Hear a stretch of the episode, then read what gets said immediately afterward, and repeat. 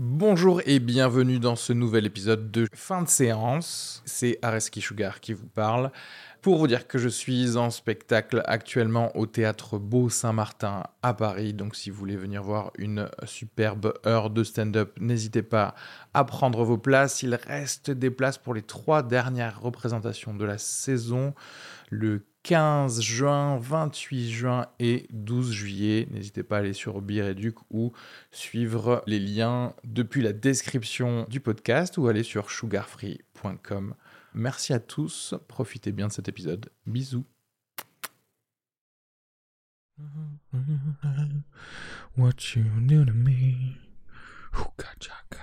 Bonsoir bonjour. Bien sûr, tout dépend de l'heure à laquelle tu écoutes ce podcast. Euh, et oui, je te tutoie parce que parce que je fais ce que je veux et que très probablement d'ailleurs je te connais. Et si je ne te connais pas, voilà, ça va créer un, lien. Euh, merci de nous avoir rejoints dans l'épisode 51 de fin de séance. Et je vous ai vu, vous êtes de plus en plus nombreux à nous écouter, tant mieux. Hein, ça nous permet à nous de euh, de nous vanter dans nos soirées mondaines, de dire qu'on a un podcast, etc. Hein, comme ça, on peut pécho. Euh, Aujourd'hui, on va parler des films sortis le 26 avril 2017 de Guardians of the Galaxy Volume 2 euh, de James Gunn, euh, deuxième du nom, mais aussi de Après la tempête, un film euh, japonais de Hirokazu Koreeda. On a sécurisé un petit peu ce film et on vous a fait choisir sur la page Facebook l'autre film, donc celui de Guardians of the Galaxy 2, puisque on se disait qu'il était temps quand même d'avoir autre chose que des comédies françaises un peu discutables et des blockbusters américains. Du coup, on s'était dit bon, on va d'abord prendre ce après la tempête et ensuite on fera choisir. Et du coup, vous avez choisi Guardians, donc le nouvel opus de, du Marvel Cinematic Universe. Vous allez voir ce qu'on en a pensé. On va commencer d'ailleurs par ça, ensuite les films en vrac, puis euh, après la tempête. De toute façon, vous avez dans le descriptif tout le timing et vous saurez quand est-ce qu'on spoil et quand est-ce qu'on ne spoile pas ces deux films. Euh, merci encore une fois, merci de nous écouter, ça nous fait très plaisir. N'oubliez pas, euh, si c'est euh, pas déjà le cas, de vous abonner sur, sur le lien iTunes ou sur votre application de podcast préférée sur, sur Android, mais également de venir aimer la page Facebook, la page Twitter, l'Instagram. Il y a tout le temps des, des news qu'on essaye de, de vous donner au niveau du monde du cinéma, justement les news dont, dont on va parler au tout début de l'épisode. Euh, on avait pu les mettre déjà sur, euh, sur Facebook, donc euh, n'hésitez pas non plus d'ailleurs à commenter hein, si ça vous, vous fait plaisir que tel réalisateur fasse tel film dès que la news sort sur sur Facebook. On peut toujours essayer de prendre un peu la température de la hype comme ça. Et bien sûr, je ne le répéterai pas assez. Allez sur iTunes pour commenter et mettre 5 étoiles au podcast. Il y a que comme ça qu'on peut être recensé parce que euh, là, il n'y a pas assez. Hein ok? On va pas se mentir. On n'a pas assez de notes. Venez rajouter du 5 étoiles. Alors bien sûr, on a 5 étoiles parce que nous sommes euh, formidables, euh, mais on aimerait en avoir encore plus, tu vois. Euh, d'ailleurs, vous pouvez faire un peu ce que vous voulez hein, sur les 5 étoiles. Si vous voulez euh, noter comme commentaire euh, des films que vous voudriez nous entendre analyser, vous pouvez faire ça aussi. Si vous voulez mettre votre adresse, un numéro de téléphone pour qu'on vous envoie des Blu-ray gratuits, c'est possible aussi. on, on dit pas qu'on va le faire mais on dit pas qu'on va pas le faire non plus. Donc voilà, à toi de tester, mais mets 5 étoiles quand même.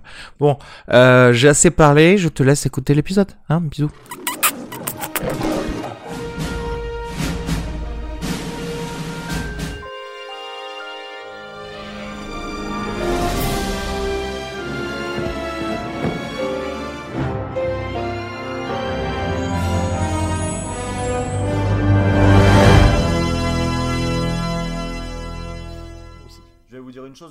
Là, je, suis pas allé, je suis allé une fois au Festival de Cannes dans ma vie quand j'étais encore à la Fémis, genre il y a 5 ans. Et, euh, et là, du coup, euh, c'est la première fois là que j'y retourne euh, dans 3 semaines. Et, euh, je vous mens pas, mais je me sens tellement privilégié à l'idée de me dire que je vais pouvoir voir Okja sur grand écran et que je serai un des seuls Français dans ce cas. Ce sera mon très heureux. C'est bien le, le festival de Cannes, je veux dire en tant que, que spectateur. Enfin, j'imagine du coup, as, avec ta carte T'as ben, une euh, un pass spécial prod ou des trucs comme ça? Ouais, j'ai un pass pro quoi. Euh, en fait, le truc c'est que genre quand j'y étais allé il y a 5 ans, euh, j'étais en stage aux ventes internationales chez Gaumont Et du coup, Mhm. euh, j'allais quand même pas voir beaucoup de films, quoi. Enfin, je- j'en voyais le soir un peu, euh, mais j'ai pas vu tant de films que ça. Du coup, ouais, je, je, je suis pas la meilleure personne à qui il faut poser la question pour euh, savoir si c'est chouette en tant que spectateur, quand on a un pass décent, je veux dire, euh, d'être à Cannes pour voir des films, parce que genre vraiment, j'y étais pas tellement dans ce contexte-là, et du coup, euh, j'ai pas vécu le festival comme ça, quoi. Tu l'as fait toi Arnaud en tant que genre euh, binge watcher ou quoi? Euh, ouais, ouais, moi j'y étais, allé- j'y suis allé trois fois, une fois euh, un peu comme Arthur, et euh, deux autres fois j'y étais allé vraiment pour euh, pour me pour voir des films quoi. Et euh, j'en avais vu pas mal, et c'était assez sympa. Généralement, il y a il y a quand même plutôt une une bonne Bonne sélection. Après, l'ambiance c'est pas ce que je préfère moi au festival. Bah, mais, euh, disons que genre, euh, le, en tout cas, le peu que j'ai moi cerné de l'ambiance du festival de Cannes, c'est que euh, déjà il y a quand même une injonction à penser des trucs sur les films un peu instantanément quand on sort, qui est un truc avec lequel, euh, à titre personnel, je suis pas extrêmement à l'aise parce que Et- je fais plutôt partie des gens qui ont besoin de réfléchir. Et avec, euh, avec des résultats bizarres, c'est-à-dire il y a des cinéastes qui se font systématiquement taper dessus euh, quand ils présentent leur film à Cannes, ouais. pour ensuite qu'on les réhabilite. Je pense à Jeff Nichols par exemple ou James Gray qui sont euh, Ouais, ouais. systématiquement euh, Oui, et puis après, y a- parce qu'il y a aussi du coup. et inversement. Non, mais parce que du coup, en fait, ça résulte, à mon avis, sur une chose qui est que euh, il y a du coup les gens qui arrivent à penser assez vite les films. Alors, est-ce qu'ils les pensent bien, ça c'est autre chose, mais en tout cas qui produisent du discours tout de suite à la sortie des films, alors que d'autres comme moi sont plus en difficulté à mon avis pour en produire de manière sophistiquée tout de suite à la sortie de la salle. Ouais. Mais ce qui a une tendance du coup un peu à unifier genre ce que les gens racontent, c'est-à-dire que tout à coup il se met à y avoir quelques personnes qui vont en parler en sortant. Et, et, et, et qui vont être un peu des leaders d'opinion Et sur il, la question. il peut y Et, avoir euh, des, des- il peut y avoir des bulles critiques euh, assez Et donc, ahurissantes. du coup, il y a des bulles critiques et qui se créent et qui sou- souvent se percent euh, au moment de la sortie des Sou- films sou-. Souviens-toi l'année dernière, par exemple, où, euh, où euh, la manière dont euh, les critiques à Cannes parlaient du film de Marina Day, euh, Tony Erdman, comme si c'était euh, le plus grand film de l'histoire du cinéma, quoi. Ouais, Euh, c'était euh, qui est un bon film en plus, film hein, a des mais- qualités, ouais, c'est vrai. Du coup, on peut pas te faire confiance Euh, sur Guardians of the Galaxy 2 que tu viens de voir là en fait, vu que t'as pas eu assez le temps de le. Euh, ouais, ouais, exactement, Je ça, veux faut dire. pas me faire confiance. Mais est-ce que non, mais complètement. Est-ce que, enfin, parce que là, je, je te sens un peu gentil en fait avec euh, avec ce traitement des gens, mais est-ce que c'est pas tout simplement le fait que la plupart des gens doivent écrire une critique, enfin, des journalistes doivent écrire une critique le plus rapidement possible, tu vois, et avoir forcément un avis décisif parce que c'est toujours plus euh, attirant, tu sais, de de- de- d'avoir un article ou dithyrambique ou euh, tu vois. Ben, c'est un peu à double tranchant, c'est-à-dire que, enfin, je pense que parfois il y a aussi des billets d'humeur comme ça, des billets d'humeur critiques qui peuvent être euh, acerbes, mais et, et, et, et pas forcément euh, totalement honnêtes honnêtes avec les films, mais qui en même temps euh, ont de l'intérêt et peuvent produire de la pensée quand même euh, singulière et ouais digne d'intérêt. Euh, après, le revers de la médaille, c'est aussi parfois de dire n'importe quoi ou de penser complètement à l'emporte-pièce certaines choses. Ouais. Euh, et ensuite euh, de, de se retrouver à devoir réviser son jugement en ayant pris le temps d'y réfléchir. Euh, bon, voilà. Euh, mais c'est vrai que c'est c'est vrai qu'il y a quand même un peu ça à Cannes. Après, ce qui est pas désagréable, hein, c'est quand même plutôt sympa, genre de voir autant de gens autour de soi qui discutent des films, qui s'enthousiasment ou au contraire qui s'agacent euh, sur les films. Enfin, je veux dire, tout à coup, ça donne le sentiment que le cinéma est hyper vivant et tout, et et- et il y a quelque chose de, de sympa avec ça. Ouais, moi, je pense pour être honnête que le cinéma est, est en fait très vivant, que tous les gens, en fait, quand ils voient des films, euh, euh, même en dehors du festival, je veux dire, et même quand ils sont pas des professionnels du cinéma. Oui, ben, ils en parlent autour d'un milkshake. intéressants. euh, ouais. Ça, hein, ils en parlent énormément et, et ils ont plein de trucs à raconter, ce qui est quand même un truc singulier, je veux dire, du cinéma, c'est que en fait, tout le monde a un avis sur les films, c'est pas le cas de de, de, de temps d'art euh, aujourd'hui, quoi. Ouais, c'est vrai. Euh, et, euh, et après, J'ai- j'ai j'ai l'impression que c'est une euh, un truc qu'ont en commun tous les arts narratifs. C'est vrai, mais par exemple, euh, mais, mais, mais comme c'est un art qui est extrêmement partagé, peut-être que ça tient aussi au fait que c'est un art qui est extrêmement partagé parce que ça se regarde assez vite, enfin, ça se consomme vite, disons. C'est quoi là, un film, euh, t'y consacres deux heures, bon, un bouquin, euh, t'y consacres des heures. Euh, et, et en plus de ça, les gens lisent beaucoup moins, je pense, aujourd'hui que par le passé. Bah ouais, mais Et je m'inclus, euh, je m'inclus. Tu vois, euh, si tu mets les book clubs ou les euh, ou les euh, comment dirais-je les blogs personnels, etc. Tout le monde a, a quand même effectivement envie de, de donner son avis sur euh, sur un livre. Du coup, là, je te rejoins sur ce que tu dis, euh, Arnaud, sur l'art narratif. C'est vrai que en fait, si tu veux, c'est le t'as le chausse-pied de l'histoire pour aussi rentrer dans une analyse plus critique de certaines euh, choses, alors que par exemple, si tu as une peinture, tu vas plus devoir rentrer directement dans une analyse, euh, on va dire. euh, Oui, disons que non mais t'as raison, c'est-à-dire que là, non mais là, là- là- c'est ça, la peinture en fait nécessite de, de, de maîtriser un certain nombre de codes pour pouvoir être apprécié, ce qui n'est pas le cas d'un roman, sauf cas de romans un peu particuliers, mais en tout cas genre des romans qui se déroulent de manière assez narrative et, et, pas extrêmement Et, et, expérimentale. et en plus des codes, c'est-à-dire que pour la peinture classique, il va te il falloir faut, des euh, connaissances historiques, des, des, conna- conna- des etc., connaissances symboliques, qui seront etc. pas les mêmes que Ouais, si tu sûr. parles d'art contemporain, par Et puis euh, même l'apprentissage du coup des codes ciné- du cinéma va être effectivement plus facile par la narration, forcément, tu vois, parce que forcément. Non, non, bien euh, sûr, non, mais en fait, non, mais en fait, je pense que je me, je, je, je disais un peu des bêtises tout à l'heure. En fait, parce que je pense que c'est simplement que le cinéma est- est aujourd'hui beaucoup plus populaire. En tout cas, disons les, les, les, les films populaires sont vus par énormément de monde, ce qui fait que autour de soi, on entend beaucoup de gens en parler. Oui. Là où, je sais pas, moi, genre euh, le dernier roman, même le dernier roman de Guillaume Musso, en fait, j'entends jamais personne en parler dans le métro ou dans un café, jamais. Ah ouais, c'est vrai. Ouais. Euh, c'est pas faux. Bon, voilà, c'est tout. Bon après moi j'ai mon casque, donc des- je sais pas de quoi ils parlent les gens. Il y a, il y a sur la sélection du festival cette année, il y a des films que vous attendez particulièrement vous? Bah Okja, oui, franchement. Okja, euh, énorme attente. Donc le nouveau film de Bong Joon-ho avec Jet Gil- Jack Gyllenhaal et euh, Tilda Swinton. Euh, énorme attente euh, parce que voilà pour moi Bong Joon-ho c'est vraiment un des plus grands cinéastes en activité euh, à l'heure actuelle. Euh, on a la chance euh, qu'il soit encore euh, en fait assez jeune et qu'il ait une longue carrière devant lui. Euh, je suis pas loin de penser qu'il a fait que des chefs-d'œuvre. Euh, et du coup euh, je suis comme un dingue euh, en attendant son nouveau film euh, sachant particulièrement du coup qu'il va pas sortir au cinéma. Alors bon qui sera visible sur Netflix bien sûr mais qui va pas sortir au cinéma en France. Euh, et ce qui est toujours un peu dommage pour un Bong Joon-ho en l'occurrence parce que c'est quand même quelqu'un qui a un qui a un rapport euh, à l'image euh, très très puissant quoi. Euh, et qui est pas juste un bon storyteller quoi. Donc donc ouais très très enthousiasmé par ça. Euh, assez bizarrement enthousiasmé par les proies de Sofia Coppola.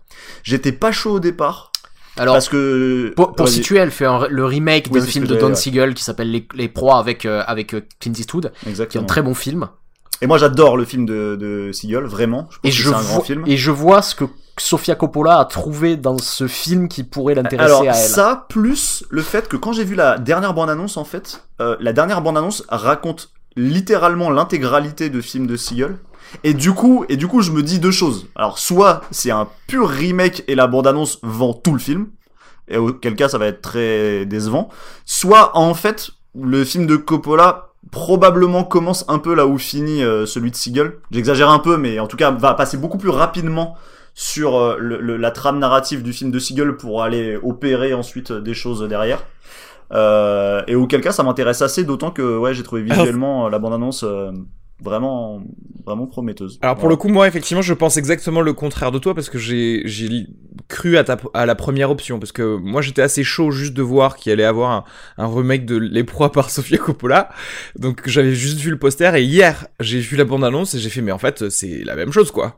Et, euh, et là j'ai c'est vrai que j'avais pas pensé au fait de me dire tiens peut-être que effectivement il va y avoir euh, au final le film euh, de Seagull en 40 minutes et peut-être après le l'après Ouais, qu'avec euh, le couvent Ça- ça me- et, et je sais pas ça me semble euh, invraisemblable autrement. Enfin, c'est juste sinon, enfin, c'est juste dingue. Sinon, c'est vraiment littéralement la bande-annonce te raconte tout. Genre, euh, enfin, c'est même plus une bande-annonce, ça devient un promo reel, quoi. Euh, et ça me semble aberrant. Mais après, si c'est le cas, bon bah oui, on sera très déçus, ça c'est sûr. Et ensuite, moi, je vais, je vais peut-être rajouter euh, parmi les films que j'attends euh, là en compétition euh, le film de Yorgos Lantimos, Mise à mort du cerf sacré. Euh, Yorgos Lantimos qui avait fait mon film préféré de 2015, The Lobster, qui refait un film avec avec avec euh, euh, Colin Farrell. Et euh, tout ce que je sais du film, c'est que euh, quand Colin Farrell en a parlé, il a dit qu'après avoir lu le scénario, il s'était senti sale. Et du coup, ça me donne vraiment envie de voir le film. Moi, j'avais pas vu son précédent, du coup, mais mais tu me rends curieux. Et euh, moi, je, moi, je vais rajouter le film de Noah Baumbach en fait parce que parce que déjà j'a- j'adore ce gars, c'est un des euh, un des scénaristes euh, et co-scénariste de pas mal de films de Wes Anderson. Et donc moi je suis un grand grand fan de Wes Anderson. Et là, en fait, ce The Way of It Stories, c'est ça? J'avais lu que il avait, je, je devrais quand même vérifier avant de dire n'importe quoi. J'avais lu qu'il avait genre euh, euh, écrit et ouais c'est ça, il l'a écrit et euh, donc forcément réalisé. Et je pense que ça peut être très très bien et notamment euh, signer un, un, un des rares retours de Adam Sandler dans dans des bons films. et, et le, le pire, c'est que je, je suis désolé, mais quand il joue dans des bons films, Adam Sandler il est vraiment très très bon. C'est-à-dire que J'aime beaucoup aussi, je suis d'accord. Je suis très curieux de voir le film. Il en a fait deux, hein, des bons films. Ouais, Funny People et, euh, et Crazy Non, Stupid Love et, Et Punch euh, Drunk Love. non et Drunk Love pardon et euh, Non, non, non, non, non, il, a, il en a fait plus que ça. Il a fait, il a fait aussi euh, 50 First Dates, qui est un film incroyable. Ah, c'est vrai. Et, euh, et, et moi j'aime même aussi beaucoup euh, The Wedding Singer, même si c'est plus mineur. Oui non, mais après on a euh, euh, comment dire Ça n'engage que toi. non mais attends à ce moment-là c'est moi si- mais je crois que c'est mat c'est Matriciel de 50 First qui, je pense, est un grand film. après c'est vrai que c'est un peu raciste ce que je dis c'est-à-dire qu'en fait c'est- pas sous prétexte que c'est pas fait par euh, quelqu'un euh, d'aussi connu que euh, effectivement Anderson ou enfin là je parle de Paul Thomas Anderson ou ou autre chose que c'est moins bien et c'est vrai que bon il faut parler de Waterboy aussi Waterboy est excellent comme film c'est tout Et peut-être ouais. peut-être qu'on va en profiter pour dire, il y a, il y a, Complètement, euh, j'allais il y a un film dans la section Un certain regard qu'on a vu avec Arthur, qui est un film d'une ancienne camarade de classe. Ça s'appelle euh, Jeune femme de Léonore Serrail et euh, je pense que c'est un film extraordinaire. Ouais, c'est vraiment un premier film hyper beau.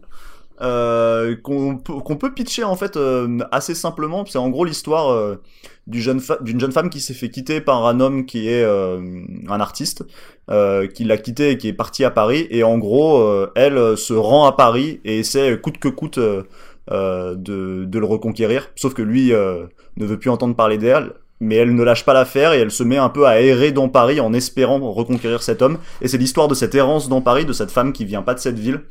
Et c'est euh, Et assez, qui, c'est et, qui, assez et bouleversant. qui en plus a 30 ans et dès qu'elle a quitté le lycée, en fait, elle s'est mise en couple avec cet homme, elle n'a pas fait d'études et grosso ça. modo, elle, elle arrive sans aucun ba- bagage dans cette ville. C'est ça. C'est avec... Euh, euh, Laetitia Doche. C'est avec Laetitia. Putain. Désolé. C'est avec Laetitia Dos qui est extraordinaire dans le film. C'est moi pour moi, moi j'ai vu quelques films de Laetitia Doche et, et qui est une actrice que la, une des jeunes actrices que la critique aime beaucoup. Je pense que c'est de loin son meilleur rôle. Ouais. Je pense que c'est un rôle. Franchement, tu peux aller chercher un César du meilleur espoir féminin avec un rôle comme ça, vraiment. Euh, et du coup, euh, voilà. Enfin, je pense que c'est, c'est, c'est, c'est, enfin, c'est un tout petit film. C'est un film qui s'est fait avec moins d'un million d'euros, donc, euh, Ouais. donc c'est un film d'auteur euh, euh, qui va pas forcément avoir, euh, enfin, qui aurait pas forcément eu une énorme exposition en dehors euh, de- d'une sélection, genre dans un gros festival Ouais, et donc- tout. Mais j'encourage vraiment les gens qui nous écoutent euh, à y aller parce que euh, ouais, je trouve que c'est vraiment un très beau film. Ouais, il a, pas- je crois qu'il a pas de date de sortie encore, mais Ouais, non, bah, sortira oui. l'automne, j'imagine. Je sais pas ça. encore, je sais pas ce qui a été prévu et tout. Peut-être que si les dates de sortie dépendent un tout petit peu de sa réception à Cannes ou de comment les gens vont parler du film, je sais pas trop. Honnêtement, j'ai aucune idée de ce qui se trame autour de de la sortie du film, mais ouais, non, vraiment, j'encourage euh, les gens à aller le voir parce que c'est. Enfin, je pense vraiment que ça fera partie des premiers films cette année français. Euh, hyper intéressant à voir. Euh, et il y en a pas tant que ça en fait chaque année. Je pense des premiers films français qu'il faut voir et je crois que celui-là En fait partie. fera partie. Quoi. À noter d'ailleurs que euh, après la tempête, c'était euh, le, le prix un certain regard, mais de l'année dernière. Donc euh... Euh, J'en ai ouais, aucune idée, ouais. Euh, ah oui, on avait euh, rapidement mentionné déjà bah, sur le sur la page Facebook euh, de fin de séance le prochain film de de Verhoeven. Un, petit mot euh, dessus. Est-ce que bah, forcément hein, le prochain film de Verhoeven qui ne l'atteint pas, mais euh, là ça a l'air. On, se- on se disait et on l'avait dit d'ailleurs dans l'épisode euh, L que que maintenant il pouvait être que qu'encore plus subversif maintenant qu'il est euh, en France, tu sais. Et là, je pense que Blessed Virgins avec Virgi- Virginie Efira qui va jouer une nonne euh, qui montre euh, son téton sur le, poster, ça, ça, ça promet quoi. Ouais, complètement. Mais moi, moi, il y a, il y a- c'est marrant. Il y a quelques jours, j'ai- il y avait soirée électorale avec des amis. À un moment donné, on s'est mis à parler de du top 5 de nos réalisateurs préférés de tous les temps. Enfin, fallait faire ce top 5. Euh, et Verhoeven, en fait, est rentré dedans assez assez tranquillement dans le mien. Après, la vraie Et, question, c'est qu'est-ce que vous faisiez à faire des top 5 de réalisateurs Bah, pendant une soirée bah, on- on, noyait un peu notre chagrin dans l'alcool et c'est, arrivé comme ça. Euh, et, et toujours est-il que ouais, euh, bah, un film de Verhoeven, enfin pour moi en tout cas, c'est toujours euh, une grande joie et ouais un truc qui crée beaucoup d'enthousiasme chez le spectateur que je suis. euh, et ce d'autant plus que enfin Verhoeven c'est quand même pas un cinéaste qui a été prolifique ces dernières années pour toutes les raisons qu'on sait, hein, parce qu'il est passé par Hollywood, que euh, ça a été un peu une étoile filante euh, là-bas et, euh, qu'il a eu ensuite du mal à faire des films. Euh, il y a notamment eu du coup un, un grand trou noir entre euh, son retour euh, en Hollande euh, au milieu des années 2000 avec Black Book qui pour moi est un, un immense chef-d'œuvre Euh, et le son film suivant qui est du coup est Elle. Il s'est passé quasiment 10 ans quoi. Qui est aussi un immense chef Qui est, un grand film D'ailleurs, à, à noter que celui-ci, euh, du coup, Blessed Virgins, est écrit par, justement... Gérald euh, Sotman, qui était son scénariste de la période hollandaise et donc de Black Exactement, Book, ouais. absolument, et de Ouais, Black Book ouais. en particulier, tout à fait. Et, euh, et donc du coup, euh, ça m'enthousiasme beaucoup, et ce d'autant plus que en fait, euh, Verhoeven, c'est quand même un type qui est passionné par euh, par la chrétienté. Euh, par exemple, il avait un, enfin, il, il avait, il a sans doute toujours un grand projet de biopic sur Jésus, euh, parce qu'en fait, et c'est intéressant, Sans doute en mode Marie-Madeleine, hein. Ouais. et, et, mais, mais, et en fait, parce que Verhoeven a écrit euh, une thèse sur Jésus. Alors une thèse, euh, vraiment une thèse quoi. Euh, un travail universitaire. Alors sérieux, je sais pas à quel point, foufou sans doute, euh, mais dont il avait envie de tirer un biopic et, et bon, et dont il a toujours pas tiré de biopic aujourd'hui, mais peut-être que ça arrivera un jour. Euh, et donc euh, j'avoue que ouais, voir ce film euh, m'intéresse beaucoup parce que j'imagine que tout ce travail qu'il a produit euh, sur Jésus euh, trouvera une Ouais. voie genre de, enfin pour s'exprimer dans ce film-là. Et par ailleurs, je suis euh, hyper heureux que qu'il aille chercher Ephira pour faire ça, avec qui du coup il a Ah ouais. travaillé dans Elle, mais qui avait un rôle secondaire, Euh, qui est moi et de- quand même genre de l'actrice chrétienne d'ailleurs dans, dans elle de, cré- de Cato. qui d'ailleurs est, est un peu une sorte de sainte de Catouche Sainte Nito enfin enfin de, de, de Cato Sainte Nitouche genre qui se révèle en fait être euh, être un peu plus euh, Perverse. perverse qu'on ne croit euh, et du coup ouais non je, je, je suis quand même assez enthousiaste après genre il y a, il y, a, il y a alors je suis très enthousiaste pour ce film euh, ceci étant dit il y a un autre film de Verhoeven enfin qui était un projet du coup là dont on a pas mal parlé ces derniers temps qui était euh, un biopic de Jean Moulin et je vais Ah pas ouais. vous mentir ça j'aimerais bien le voir aussi un jour ouais Ah, intéressant ça. euh, Qu'il a sans doute mis de côté d'ailleurs. qu'il a du coup sans doute mis de côté. Alors bon, euh, en même temps, c'est vrai qu'il a déjà fait Black Book sur la, rési sur Oui, la c'est résistance. ça, en fait. Alors c'était la résistance hollandaise, hein, Et pas la Soldier, résistance Soldier of Orange. Et Soldier of Orange, absolument. Bon, donc du coup c'est un sujet qui l'intéresse beaucoup, dont à mon avis il a dit des choses euh, absolument géniales, euh, parce que je pense que Black Book est peut-être un des plus beaux films qui ait jamais été fait sur la résistance, parce que c'est un film sombre et trouble. Avec l'armée des Euh, ombres. même. Ouais, oui, complètement l'armée des ombres, mais aussi un très beau film, c'est vrai. Euh, mais, mais toujours est-il que ouais, euh, je, je serais curieux de le voir aussi un jour. Quoi. Enfin, bon, bref, on voit que Verhoeven a quand même plein de projets hyper intéressants dans les cartons, et comme il est quand même tout à coup un peu en position de force euh, aujourd'hui euh, dans l'industrie, parce que genre euh, elle a marché, qu'il a l'air d'avoir un producteur, euh, Saïd Ben Saïd, qui a envie de, de l'accompagner euh, euh, et qu'il a retrouvé du crédit, ben on a des chances de voir quand même euh, plusieurs films de Verhoeven dans les années à venir, et ça, ça, ça m'excite beaucoup. Arnaud, ça t'excite aussi? À part Bah, ce c'est poster, bien sûr. C'est, c'est, c'est quand même un des, un des petits chouchous de fin de séance à Verhoeven, donc on attend avec impatience tout ce qui, tout ce qu'il peut faire. Puis c'est quand même un type, enfin je veux dire, qui, enfin si on regarde sa carrière, euh, alors j'ai pas compté le nombre de films qu'il a fait, mais il doit avoir fait entre 10 et 15 films, quelque chose comme ça, euh, dans ces eaux-là à peu près. Euh, Maybe, ouais. Et sans blague, il y a quasiment que des grands films. Enfin, euh, ou, ou au minimum des films passionnants, au minimum. Il y a pas de film raté chez Verhoeven. Ah si peut-être ah, si peut Holoman. c'est ce que j'allais dire. Oui, si. y a Ah oui. Holoman. Holoman. Alors, Holoman. C'est quoi? Holoman, Il faut que si, je le revoie quand même, Holoman est son film. le moins réussi. Parce que j'ai pas envie de dire film raté. Attends. Quand est-ce que, quand est-ce que t'as- tu l'as vu pour la dernière fois? Parce que je suis sûr qu'il y a, qu'il y a un rewatch à faire. Peut-être qu'il. Et alors, et surtout, non mais par contre, genre Holoman, il faut le dire, en fait, Holoman pendant 40 minutes, c'est formidable. Euh, et ça s'effondre ensuite. Mais, euh, mais les 40 premières minutes de Holoman, en fait, c'est génial.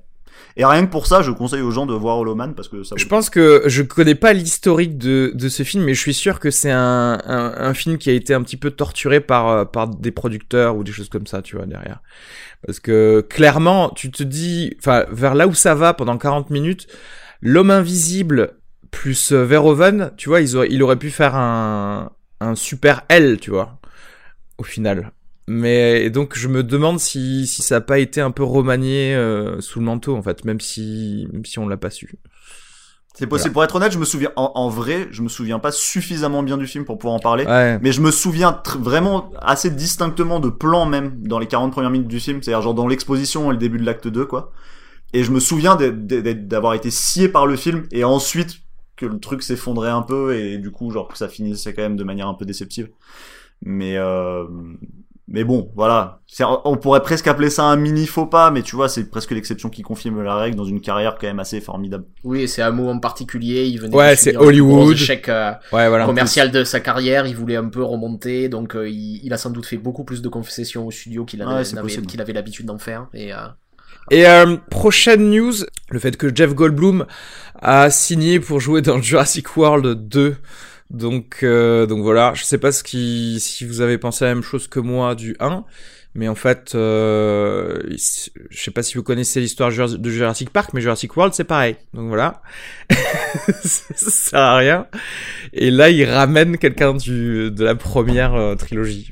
Je comprends Ouais. pas. Je, ouais, je pourrais personnellement, j'en, j'en pense pas grand chose. Euh, je, je suis un peu comme toi, genre Jurassic World, ça a quand même glissé sur moi euh, pour l'essentiel. Euh, je trouve pas ça nul, mais je trouve ça euh, sans grand intérêt et en effet, genre si inférieur au film de Spielberg que c'est quand même embarrassant pour son cinéaste. Euh, et bon, Goldblum qui revient, moi c'est un acteur que j'aime beaucoup. Euh, Ouais, après.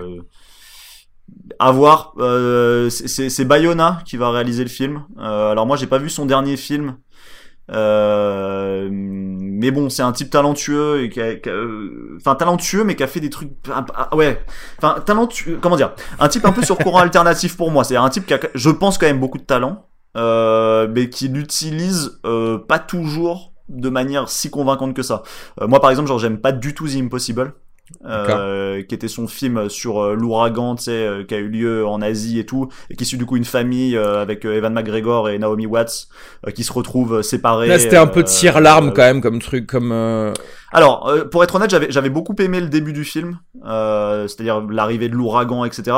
Je trouvais ensuite qu'il y avait des choses euh, compliquées et voire Non, euh, sur le, sur discursivement. le discours ouais, c'est ça. néocolonialiste, c'était Exact, chaud quand même, exactement. Genre, il- le film produisait un discours, franchement, à la limite du nauséabond. Bah, nauséabond, c'est excessif, mais genre en tout cas très discutable, je trouve. En sur, ouais, sur la présence des Occidentaux dans les pays euh, ouais. qui ne survivent que par le tourisme. C'est ça. Et du, et du coup, j'avais été vraiment embêté par ça, sachant que par contre, j'avais beaucoup aimé l'orphelinat. Ouais. Euh, avant, qui était quand même un premier film monstrueusement costaud. Euh, était voilà. excellent. Et Après, j'ai pas, j'ai pas vu. J'ai pas vu Monster J'ai pas vu Calls. son film qui vient oui, de sortir. Et on m'en a dit non plus, du coup. beaucoup de bien, donc je sais pas trop. Tu l'as vu toi euh, Alors moi, il y a des gens qui m'en ont dit énormément de bien et des gens qui m'en ont dit beaucoup de mal. Donc, je, donc il faudrait que je le vois en fait. Je, je sais pas. À voir. Du coup, on va commencer par Gar- Guardians, ok? On va commencer par les Gardiens de la Galaxie volume 2. Que on doit dire volume 2 et pas 2. Film sorti le 26 avril 2017 de James Gunn, comme pour le premier, avec toujours Chris Pratt, Zoe Saldana, Dave Bautista et les voix de Bradley Cooper euh, et euh, celle qu'on attend tous, bien entendu, la voix de Vin Diesel. pour jouer Groot. Je vais vous lire le synopsis. Vallociné, je, ça commence bizarrement.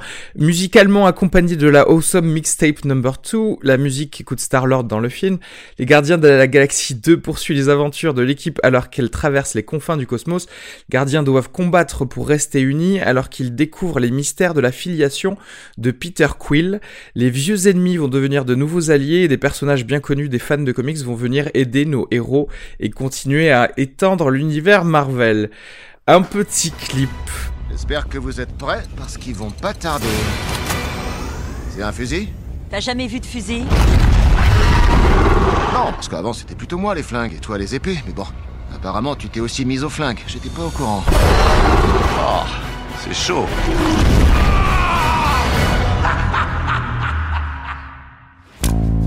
Qu'est-ce que vous avez pensé de Guardians of the Galaxy 2 Arthur. Alors, euh, moi, moi, honnêtement, pendant deux heures de film, je, je- j'ai pensé que le film était ni fait ni à faire. Euh, c'est-à-dire que genre, euh, je pense que c'est un film auquel j'aurais mis un miam sur cinq, quoi. Euh, c'est-à-dire que je lui trouve littéralement quasiment aucune qualité. Euh, je trouve que l'exposition des personnages euh, est nulle, euh, que leurs enjeux, en fait, sont mal posés au regard de la manière dont ils se déploient derrière. Je trouve qu'il y a quasiment pas d'enjeu de mise en scène intéressant, alors que pourtant il y a une débauche de moyens gigantesque, mais je trouve qu'il y, a quasiment pas de situation genre dans le film qui produisent de la mise en scène euh, chouette. Franchement, sans déconner, il y, a- trois endroits dans le film qui sont bien. Euh, et du coup, je- je- je- j'ai failli m'endormir pendant le film alors que je l'ai regardé ce matin. Je suis allé à la séance de 10 heures. J'ai fait une bonne nuit de sommeil et je vous assure que j'ai failli dormir au milieu du film. Euh, face à un blockbuster hollywoodien, en fait, ça m'arrive pas tous les jours. Euh, du coup, c'est quand même euh, à noter. Et alors, et le truc, c'est que le film réussit, mais de derrière les fagots dans son épilogue, à me cueillir émotionnellement. Euh, et je trouve la fin très belle. Voilà, j'ai- trouvé les cinq dernières minutes euh, très belles. Le problème, c'est que euh, c'est en fait cinq minutes Sur 2 h de 16 premier degré, en fait, en fait de premier degré, euh, qui arrive après deux heures euh, d'un second degré poussé à un tel niveau que en fait euh, ça, ça atteint des des enfin des des, des des des quantités de cynisme genre qui euh, en fait moi pour moi sont plus tolérables au cinéma genre euh, je, je, je, je ne supporte plus ça mais vraiment ça me ça, ça me ça me sort par Tu les veux dire toutes quoi. les punchlines second degré pendant le film toutes les punchlines dans tous les sens, genre tous les moments où tout à coup t'as l'impression qu'il va y avoir une scène où il va y avoir un vrai, un vrai, un vrai, quelque chose de vrai qui va se jouer sur les personnages et c'est toujours désamorcé, par de l'humour. euh, ouais. dévié genre par par euh, de l'humour euh, à chier, enfin un truc nul quoi. Euh, je- pour vous donner un exemple, et alors c'est un, un mini spoil, mais enfin qui spoil même pas l'histoire euh, dans le fond. Euh, mais mais le, le climax de l'histoire, qui est la confrontation, et je vous dis pas exactement comment elle se déroule, mais entre le héros et le méchant, il y a une énorme blague dans ce climax, qui est censé être une sorte d'énorme combat de titans, et il y a la blague la plus nulle du monde dans cet affrontement. Et en fait, pour moi, si tu veux, genre ça résume de manière euh, absolument édifiante tout ce qu'est l'échec de ce film. Euh, tout ce qu'est en fait ce que je déteste aujourd'hui à Hollywood, euh, c'est-à-dire le ricanement, peu ou prou, Ouais. et, et- enfin érigé comme comme loi cardinale quoi. Euh, et voilà, en fait, moi je moi je peux plus voir ces films-là. Je j'ai en fait j'ai atteint ma dose. Euh, C'était les Gardiens de la Galaxie 2 en fait, ma dose, euh, enfin ma dose limite. On le saura. C'était la goutte. C'était la goutte qu'il fait- qu'il fallait à Arthur pour qu'il arrête de. de voir Après, ça. on pourra rentrer dans les détails Ouais, hein, ouais. sur pourquoi, hein, mais euh, mais vraiment, moi j'en peux plus en fait. Euh, Arnaud. Non, mais moi je suis à peu près d'accord avec euh, avec euh, avec ce que vient de, dire Arthur. Euh, J'aurais des choses précises à dire sur euh, pourquoi en fait l'histoire est mal construite et pourquoi la plupart des, personnages en fait ont pas de cohérence. Enfin, il y a quelque chose qui euh, on y viendra plus en détail, mais j'ai l'impression que aussi ce problème de temps, il vient énormément d'un problème de rythme. Et euh, ça vient aussi en grande partie du, montage que je trouve beaucoup trop rapide, c'est-à-dire qu'il y a aucun moment qui arrive à euh, rester. C'est-à-dire que euh, les moments où il fait une blague, il y a même pas euh, le petit temps Ah, mais pour absorber cette complètement. pour absorber cette blague pour ensuite repartir sur le sur l'intrigue c'est-à-dire que les, les blagues l'action tout ça est, est absorbé dans une espèce de, de maelstrom Ah, mais ce film est une perpétuelle fuite en avant en fait. Vraiment, c'est cette sensation que j'ai tout le temps dans chaque scène. et et euh, de la même manière aussi, je trouve que le film arrive parce qu'il y a deux intrigues en parallèle. D'un côté, c'est un film d'évasion où on va voir certains des personnages qui veulent euh, qui veulent s'évader d'un vaisseau, et de l'autre côté, on a une histoire de filiation de Peter Quill qui retrouve son père. Et les deux histoires en fait ne se mélangent jamais vraiment. Et euh, dans la manière dont c'est construit, c'est un peu construit comme dans une série télé où tu vas avoir intrigue A et intrigue B. Et il y a quelque chose qui se construit jamais vraiment parce que je trouve que l'histoire entre le père et le fils est fait du surplace parce qu'ils ont besoin d'attendre le moment où on va révéler tout ce qui tout ce qui va faire avancer l'histoire, mais ils peuvent pas le faire trop vite parce qu'il faut que les autres euh, s'évadent. Puisse les rejoindre. Et donc du coup, je- du coup, j'ai l'impression qu'à chaque fois qu'on vient sur l'histoire entre le père et le fils, j'ai l'impression qu'on me raconte exactement la même chose dans chaque scène. Et ça se répète. Et je dois avouer que je me suis pas mal ennuyé dans cette partie centrale. hein, euh, à cause de ça, à cause des suis- redondances qui, reviennent tout le temps. euh. ce que ce qui m'a frappé d'abord dans dans ce film alors je serais pas du tout aussi euh, aussi euh, méchant av- avec ce film parce que en fait euh, très vite je me suis aperçu que je je regardais vraiment une BD, vraiment un comics, et il faut savoir que les comics, pour ceux qui ont lu certains comics de Guardians of the Galaxy 2, c'est vraiment très, euh, très léger. Et c'est marrant parce que même dans le 1, même si c'était très léger euh, aussi, on n'était pas autant dans, euh, euh, dans le dessin animé, vraiment. Et, euh, et celui-là, euh, il était plus... Ce qui m'a, ce qui m'a gêné euh, le plus en fait dans ce film, c'est le fait que il fallait absolument que tous les personnages aient un arc euh, d'amélioration personnelle slash euh, développement et euh, de pouvoir euh, connaître les origines de leur comportement et savoir euh, quelle est Oui, leur c'est écrit avec Save the Cat. leur psychologie, etc. Et le pire, c'est que j'ai j'ai rien à dire de de mauvais sur, euh, si tu veux, ces petits arcs sur chaque personnage, mais il faut pas le faire sur tous les personnages, parce que là, du coup, je vois que tu veux absolument le faire partout et que tu veux me le forcer. Tu Euh, vois. je, je partage euh, en partie ton avis parce que genre euh, dans le fond t'as pas tort hein, bien sûr. Euh, C'est-à-dire qu'il on peut avoir cette sensation d'un trop plein narratif et que du coup, en fait, euh, toutes les trames se diluent un peu les unes dans les autres parce qu'on n'a pas assez de temps pour aller les explorer en finesse. Donc il y a quelque chose de déceptif un peu partout. Ceci étant dit, en fait, les quelques, les quelques petits trésors d'émotion qu'il y a dans le film, et putain, genre, il y en a pas beaucoup, ils sont portés par des personnages secondaires, jamais par le héros. Donc, euh, heureusement que ça s'y est quand même, parce que sinon, putain, ce, ce serait dur. Euh, J'aimerais juste rebondir sur une chose que tu as dit, Aski. Tu disais euh, que tu retrouvais euh, un petit peu cette ambiance de, de comics, de bande dessinée euh, dans le- les Gardiens de la Galaxie. Et pour moi, en fait, c'est un problème. C'est-à-dire qu'il reprend texto des choses qui étaient dans la BD sans forcément Ouais. les penser pour le Ah cinéma. mais justement, j'ai pensé à toi Et parce que je- tu sais, on parlait de Split la dernière fois et je suis d'accord, c'est-à-dire que c'est pas un truc de cinéma. C'est genre euh, un pirate Et- suce 100 pouces, c'est typiquement un truc que tu vois dans une planche de BD, tu vois. Mais, mais je, je vais, je vais juste euh, ce que ce que tu dis, c'est-à-dire que ces petits gags qui vont parsemer les scènes d'action, par exemple avec euh, un, un pirate qui suce son pouce ou euh, le raton laveur qui dit une connerie ou quelque chose comme ça, dans une bande dessinée, en fait, ça va être une case coincée entre les deux qui va permettre une respiration en fait dans le dans la dans la scène dans la scène d'action, de pouvoir se raccrocher au narratif pour pouvoir continuer.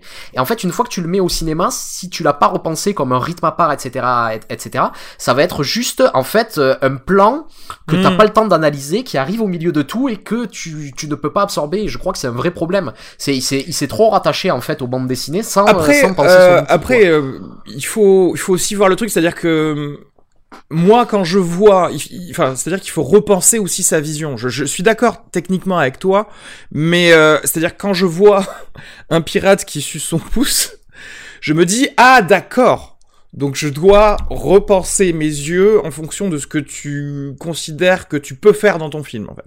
Même si ça me fait chier, hein. Euh, tu vois ce que je veux dire Et je suis d'accord, c'est-à-dire que euh, on a vraiment l'impression de quelqu'un qui a, qui a plongé sa main dans un, euh, dans un truc de sprinkles de donuts et qui nous en a mis un petit peu dans, partout dans son film en mode euh, euh, ah bah tiens sinon là tu, tu vas te faire chier si t'as pas ça comme, euh, comme blague Oui, etc.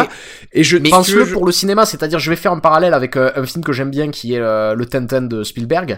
Et c'est-à-dire que euh, dans les BD de, de Tintin, Spielberg a remarqué quelque chose, c'est qu'il y a une continuité de mouvement dans les cases. C'est-à-dire que euh, euh, tu vas avoir une, une, une évolution des personnages comme si tu regardais des, euh, des photogrammes d'un film, tu sais, qui, qui évolue comme ça. Et euh, plutôt que tout bêtement se dire euh, euh, la BD est un storyboard et donc je vais multiplier les plans comme la, la BD multiplie les cases, qu'est-ce qu'il fait? Il fait un plan séquence Ouais. de 18 minutes. Mais Et là, c'est-à-dire, il repense le mouvement pour le cinéma. Tu vois ce que je veux dire il y, a, il y a- une vraie intelligence dans la, ma- dans la manière d'adapter les choses. Ce que je trouve pas je ici. en suis fait. d'accord. là pour le coup, on- mais c'est intéressant ce, ce petit sujet-là. Moi, je suis pas contre le fait qu'il ne le fasse pas et je suis d'accord que c'est plus facile à faire et que mais euh, mais si tu veux, je, je peux voir ça personnellement comme une sorte de de mini branche phylogénétique du cinéma, c'est-à-dire le, la branche qui, qui a dit bah nous en fait on va faire que copier la le, le comic book, tu vois. Le le Ouais, mais je bah, vois pas quoi ce- c'est intéressant, Je, en fait. je, je- je dis pas que c'est que c'est intéressant, je dis pas que c'est pas intéressant, je dis je dis juste que ça, si tu veux, ça peut exister, mais euh, mais fais-le avec parcimonie, c'est-à-dire que là, tout comme on a voulu. Et euh, d'ailleurs, je suis euh, d'accord aussi, euh, Arthur, je suis d'accord qu'effectivement il y avait pas mal d'émotions et que ça venait des, seconds personnages, des seconds rôles. Mais le truc, c'est que tu peux pas le faire sur tous les tous les seconds rôles plus les, protagonistes, etc. C'est-à-dire qu'il fallait choisir tes trucs et clairement, oui, il y, y avait des gens à choisir où tu ne pouvais que garder ça. Notamment, je pense à Nebula, je pense à Yondu, etc. Et tu, tu pouvais euh, garder les gens qui allaient te permettre d'avoir le plus d'impact émotionnel euh, par la suite. Après, il y a- On, il y a- on va peut-être passer à la. Attends, non, j'ai- pas fini, oh, calme-toi, tu sais. Mais euh, euh, j'aimerais dire aussi que pour le coup, euh, j'ai adoré Kurt Russell et Sylvester Stallone, ok? C'était vraiment que pour euh, que pour faire son caméo, mais je trouve que c'était vraiment dommage de pas les avoir liés pour faire un petit euh, Tango et Cash revival, tu vois. Je dis ça. Non, j'avoue, euh, j'étais plutôt plutôt content de les voir, même si j'aurais aimé voir Sylvester Stallone davantage. Ouais. Euh... Mais après, bon, non, mais quoi, si, qu'est-ce qu'on peut dire euh, de manière générale? Euh, On peut dire que le de le de-aging sur le Ah ouais, visage de Kurt Russell dans dire. les années 80, Incroyable. Incroyable. Non, parce qu'en fait, c'est a- spectaculaire. après avoir vécu le Ouais, ah, non, non, mais. Après avoir euh, vécu le Tron Legacy, le Jeff Bridges qui était euh, rajeuni euh, dans Tron Legacy et qui était assez mal rajeuni en fait. Là, Kurt Russell, c'était fou. C'est-à-dire qu'en fait, moi, quand il est apparu sur l'écran, je- j'ai fait, mais c'est pas possible quoi. Vous avez euh, réussi, vous avez. Ouais, c'est assez un- spectaculaire, je suis d'accord. il y avait un truc bizarre dans les deux trois premiers plans qui était une une façon de voir la, la- le plan en, presque en, en, miniature. Je sais pas si tu, si tu vois un peu le, si vous avez eu ce feeling, c'était de plans très larges où on voyait justement la voiture arriver avec Kurt Russell. C'est littéralement le premier plan du film. Ouais, ouais, je vois très et bien on, le plan. Et, Nico. et en fait, on avait vraiment l'impression que c'était de la miniature et j'ai beaucoup aimé cette impression de. C'est la seule fois où j'ai vraiment eu l'impression de 3D, probablement parce que tout a été construit en 3D dans ce dans ce plan-là. Qu'on revoyait aussi juste après cette impression de, de miniature dans le plan dès qu'on revoit les, les gardiens de la galaxie sur la planète où ils doivent tuer le un monstre. Bon, je ne spoil rien, c'est littéralement la première minute. Mais ce qui est marrant, c'est que, à mon avis, c'est l'inverse. À mon avis, c'est le seul plan qui est tourné en décor réel du film. Tu penses? Ah ouais, moi Parce je pense. que ça m'étonne. Tu crois qu'il a été tourné en caméra 3D Je suis pas sûr que ce film était tourné en caméra 3D en fait. Parce que moi je me dis si ce si, si ce plan a été fait en totalement en 3D, je comprends pourquoi la 3D est meilleure en fait. Tu vois Oui, tu veux dire que le plan a été pensé pour avoir plus de profondeur pour la 3D. Ouais. Et du coup tout a été. Ça, j'avoue, je euh, suis pas au courant de ça. Ouais, moi non plus. Mais euh, mais sinon voilà, bon bah, même si euh, ça, ça vaut ce que ça vaut, mais effectivement en termes de d'image, d'effets spéciaux, etc. Euh, voilà, il y a il y a il y a rien à redire. Euh, pas autant de d'originalité dans le design des aliens et dans comment dirais-je dans dans ce qu'on peut apprendre de l'univers ou de la galaxie de, de Marvel en fait. Euh, chose qu'on avait dans le dans le premier tu vois par des euh, par des petites choses genre euh, oui j'ai un traducteur derrière l'oreille j'ai des choses comme ça. Là c'est pas le cas et il y a rien de vraiment nouveau et c'est un peu dommage de parce que justement on en voit plus de la galaxie. Du coup on aurait quand même aimé avoir un peu plus de euh, de pensée originale en fait sur euh, sur pas mal de, de choses dans le dans le fonctionnement de la galaxie. Et aussi j'aimerais dire qu'il y a du racisme euh, pro-humain dans ce film. Parce qu'en fait je ne sais pas pourquoi euh, certains personnages euh, ont choisi d'être humains alors qu'il y a des milliers de races qui existent dans la galaxie. Voilà, je, j'en parlerai plus dans la se- section spoiler. Mais en fait, ce, ce point-là est total. Par exemple, dans l'univers Star Wars, c'est dit. Enfin, peut-être c'est que c'est dit que dans l'univers étendu, mais tu sais pourquoi euh, l'Empire est raciste et il n'y a que des Stormtroopers humains, par exemple. Et rares sont les gens qui sont aliens dans euh, l'univers Star Wars. Et c'est un point qui est souligné, tu vois, dans, dans Star Wars. Et là, c'est pas du tout souligné, tout en te montrant plein d'autres euh, races aliens. Et du coup, je me demande pourquoi, en fait. Comme si c'était la race magique, les humains, tu vois. Donc, euh, j'aime, voilà. En tant que euh, fan de hard sci-fi, il faut qu'on me l'explique. Sinon. Et après, ceci, c'est pas, c'est, c'est, c'est- en fait, c'est quand même un tout petit peu expliqué ça. Euh, même si là, du coup, on, on va rentrer dans la section spoiler. on va, on va rentrer dans les spoilers et je te dirais que non. Ok. ok, ok. Il m'a semblé que Mais après, sinon j'ai euh, j'ai vraiment euh, effectivement moi la fin j'ai j'ai- voilà j'ai lâché une larme quoi parce que c'était c'était trop bien. Voilà ça m'a fait aimer ça me l'a fait aimer moins que le premier. Il y a des problèmes de cohérence au milieu et de d'explication sur certaines choses et le fait de passer un petit peu rapidement tout en étant redondant sur euh, la filiation de Quill qui euh, qui m'ont un peu fait chier. Mais sinon euh, mais sinon après j'ai passé un bon moment hein, cela dit. Moi je je sais qu'il y a des gens qui sont ennuyés. Toi, je, vous, toi du coup si t'as failli dormir tu t'es un peu ennuyé aussi. Ouais, je me suis assez, je me suis plutôt ennuyé. Non, mais euh, la dernière chose, moi, que je pourrais dire de manière générale, c'est que c'est vrai que le, le, le, cœur du film, euh, et c'est pas un spoil, je pense que de le dire, c'est que euh, c'est, finalement comment on passe de l'individu au groupe. Euh, c'est-à-dire comment on passe du jeu au nous, ce qui était très exactement le cœur du premier film. C'est, le cœur du premier, mais c'est c'est tout à fait le cœur du second aussi. Puisque en dernière instance, l'émotion que produit le 2, c'est sur ça. C'est-à-dire, genre, c'est euh, la famille qu'on se choisit euh, versus euh, ses origines, pour le dire vite. Enfin, Mhm. la filiation, quoi, versus la filiation. Euh, et, et en fait, je sais pas, ouais, je, je trouve du coup que le 2 rejoue dans le fond le 1, en tout cas pour ce qui est de son climax émotionnel, alors que si je suis tout à fait honnête, en fait, pendant une bonne partie du film, euh, moi je pense que ça, enfin, je pensais que c'était déjà acquis ça, puisque du coup, genre à la fin du 1, il y avait ce, ce- cette fameuse phrase de Groot qui disait nous sommes Groot, alors qu'il avait dit je suis Groot pendant tout le film, et qui était une sorte comme ça, genre de manière de résumer un peu le, le- la, la- la trajectoire du film et des personnages. Euh, et du coup, c'est vrai que là, on démarre dans le 2 et je me dis, bon, bah, c'est ok, euh, ça y est, ils forment un groupe, c'est acté. Et puis en fait, petit à petit, on finit par me dire que non, c'est plus compliqué, qu'en fait c'est toujours une somme d'individus et tout, et puis à la fin, ah mais non, mais en fait non, quand même, c'est en fait c'est vraiment genre une famille qui s'est trouvée et tout. Et je peux pas vous expliquer, mais du coup, bah si, je vous l'explique là juste quand je vous le dis simplement comme ça.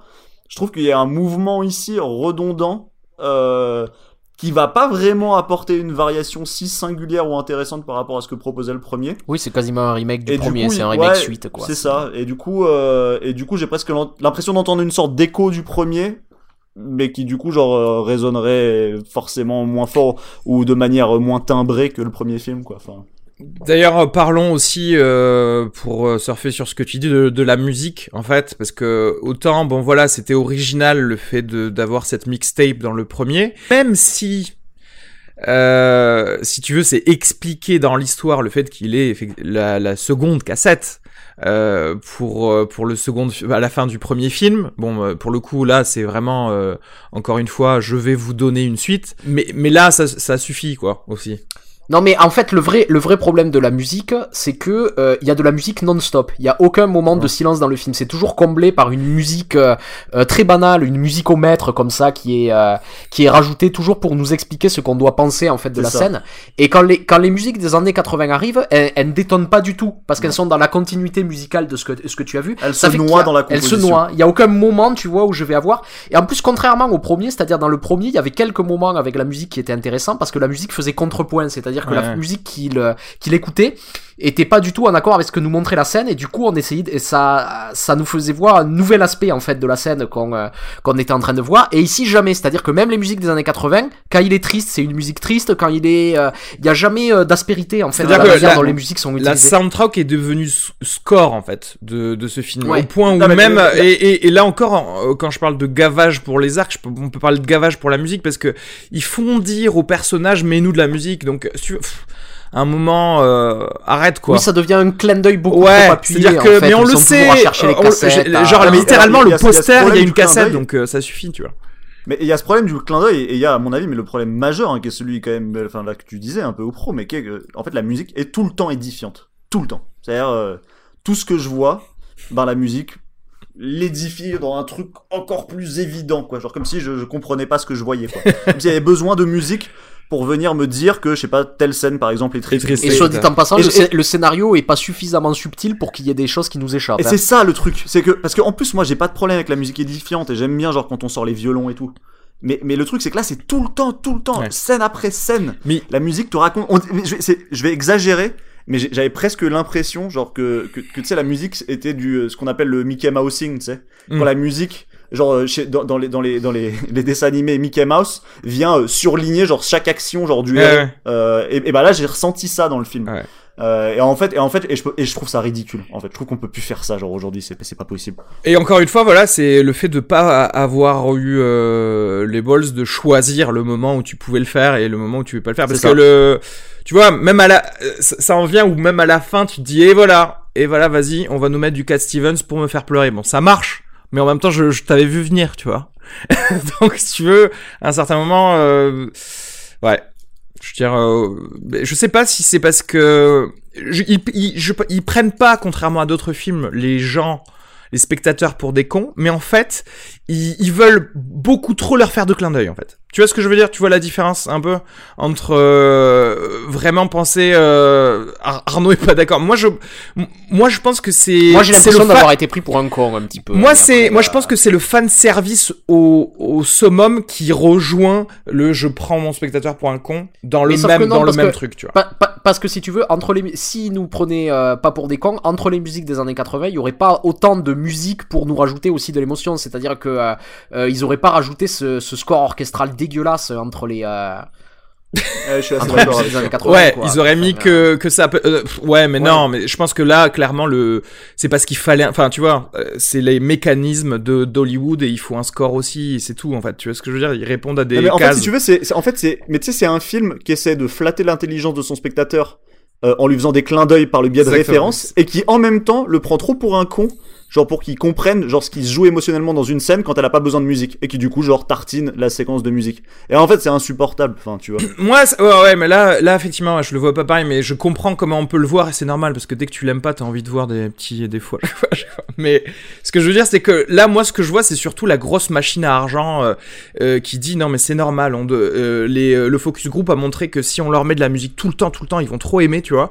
Et c'est juste ça, c'est pour plaire. Pour plaire, pour plaire. Non, moi, je crois pas qu'il y ait besoin de ça en fait pour faire des grands succès. Mais bon, Ah mais bien Euh, sûr, oui, mais eux ils croient que probablement. Vos miam, à moins que vous ayez un truc, parce que c'est vrai qu'autant rentrer ensuite directement dans l'histoire. Ouais.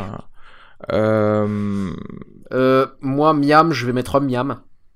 Ouais, moi je vais mettre un et demi euh, à cause de À cause de la fin l'épilogue. Ok. Ouais. le gars. Moi j'hésite, j'ai envie de lui mettre du coup une trop une trop haute note pour, pour- Non non mais moi je moi j'hésite entre 3 et ben j'ai pas ah, ah, je, je dis toujours les, trucs mauvais mais je passe de bons moments, je l'ai dit hein, que j'ai bien aimé le reste. Parce que mine de rien les punchlines même si euh, au bout d'un moment elles te laissent insensible, elles te elles t'ont fait rire pendant pas mal de pas mal du film. Enfin moi en tout cas. Euh, je vais mettre 3 miams du coup. Voilà.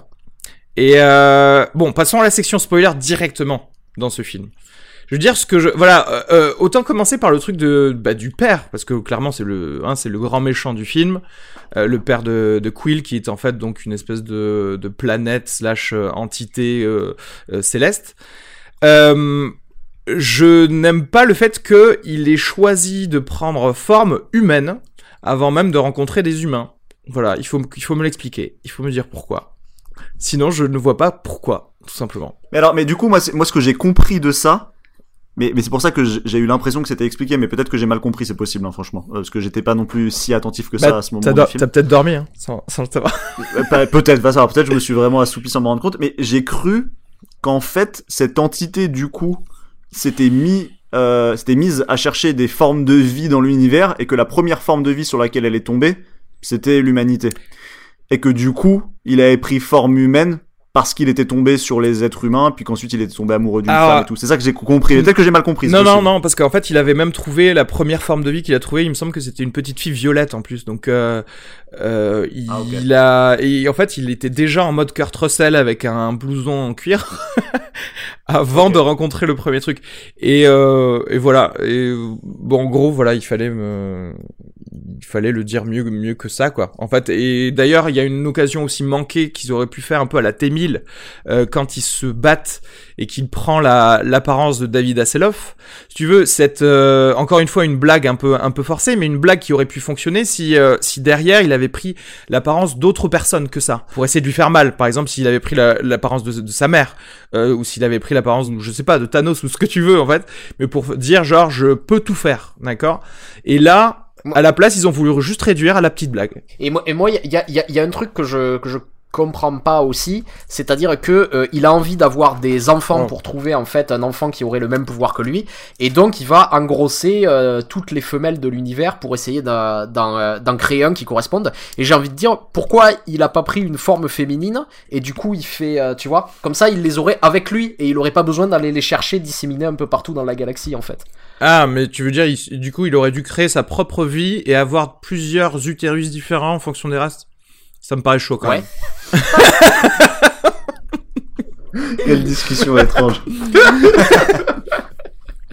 Mais, mais en que, fait, que des scénaristes ont probablement eu. Hein. mais le truc, c'est que ça aussi, euh, ça aussi, bah, ça va trop vite. Je suis désolé, c'est le grand méchant de ton film. Fais-moi une discussion idéologique de la vie et de la nature, de l'expansion d'une race ou d'une espèce dans le monde. C'est-à-dire que moi, j'aurais tendance à dire, ce mec a un, des millions d'années, écoute-le 4 secondes, tu vois. Et ce mec te dit, je veux juste m'étendre, ce qui est genre le cas de toute vie et toute espèce qui existe, ok? Donc normalement, ça devrait pas te choquer. Le truc, c'est que euh, j'aurais bien aimé que justement, il, il essaye au moins euh, du côté de Kurt Russell de lui donner des arguments, même s'il n'était pas d'accord et même si ça se finissait quand même avec ce, petit artifice de j'ai donné une tumeur à ta mère, ça, aurait été sympa qu'il lui dise non mais regarde, je veux dire euh, quand euh, c'est normal pour des espèces aussi de s'éteindre et moi je vais être la personne qui va supplanter euh, d'autres espèces, tu vois, un truc où genre je me dis quand même il y a réfléchi plus que je veux dominer et être partout dans le- dans l'univers comme un, un, un grand méchant, tu vois. Voilà. Et j'aurais bien aimé un peu plus de, de je sais pas, d'écriture, quoi, sur ça. Tu vois, sur ce truc, j'ai- j'aimerais un petit peu revenir sur la discussion des personnages secondaires. On en avait parlé un petit peu avec Arthur, et c'est vrai qu'il y a, il y, a, il y a deux beaux personnages, deux personnages qui, ont, qui vivent des drames, en tout cas dans ce film. C'est Yondu, le père adoptif de Quill, et euh, la sœur bleue, dont je me Nebula. souviens- Et Nebula, voilà. Et euh, eux, ils ont un véritable enjeu dans ce film, quoi. C'est-à-dire euh, euh, Nebula qui a un problème avec euh, avec son passé, avec euh, la manière dont elle a été élevée. Euh, Yondu qui essaie de devenir le père qu'il a jamais été euh, vraiment euh, pour Quill. Et en fait, il en fait pas grand chose. Dans le sens où, par exemple, si tu prends l'arc de Yondu, c'est comment il va devenir un véritable père pour Quill. Ils ne sont ensemble que dans une seule scène à la fin. Ouais, c'est terrible ça. Ouais. Parce que c'est c'est c'est le c'est c'est la meilleure arche de l'histoire. C'est-à-dire que Ouais. finalement c'est l'histoire de Quill. Euh, alors, alors, ceci même ça c'est problématique parce que genre par exemple au début du film je me dis pas euh, Quill euh, est à la recherche particulièrement de son père. C'est son père qui lui tombe dessus. Bon. Absolument. Donc du coup c'est vrai que pour problématiser genre la question de la filiation c'est quand même pas la meilleure manière de commencer ton film.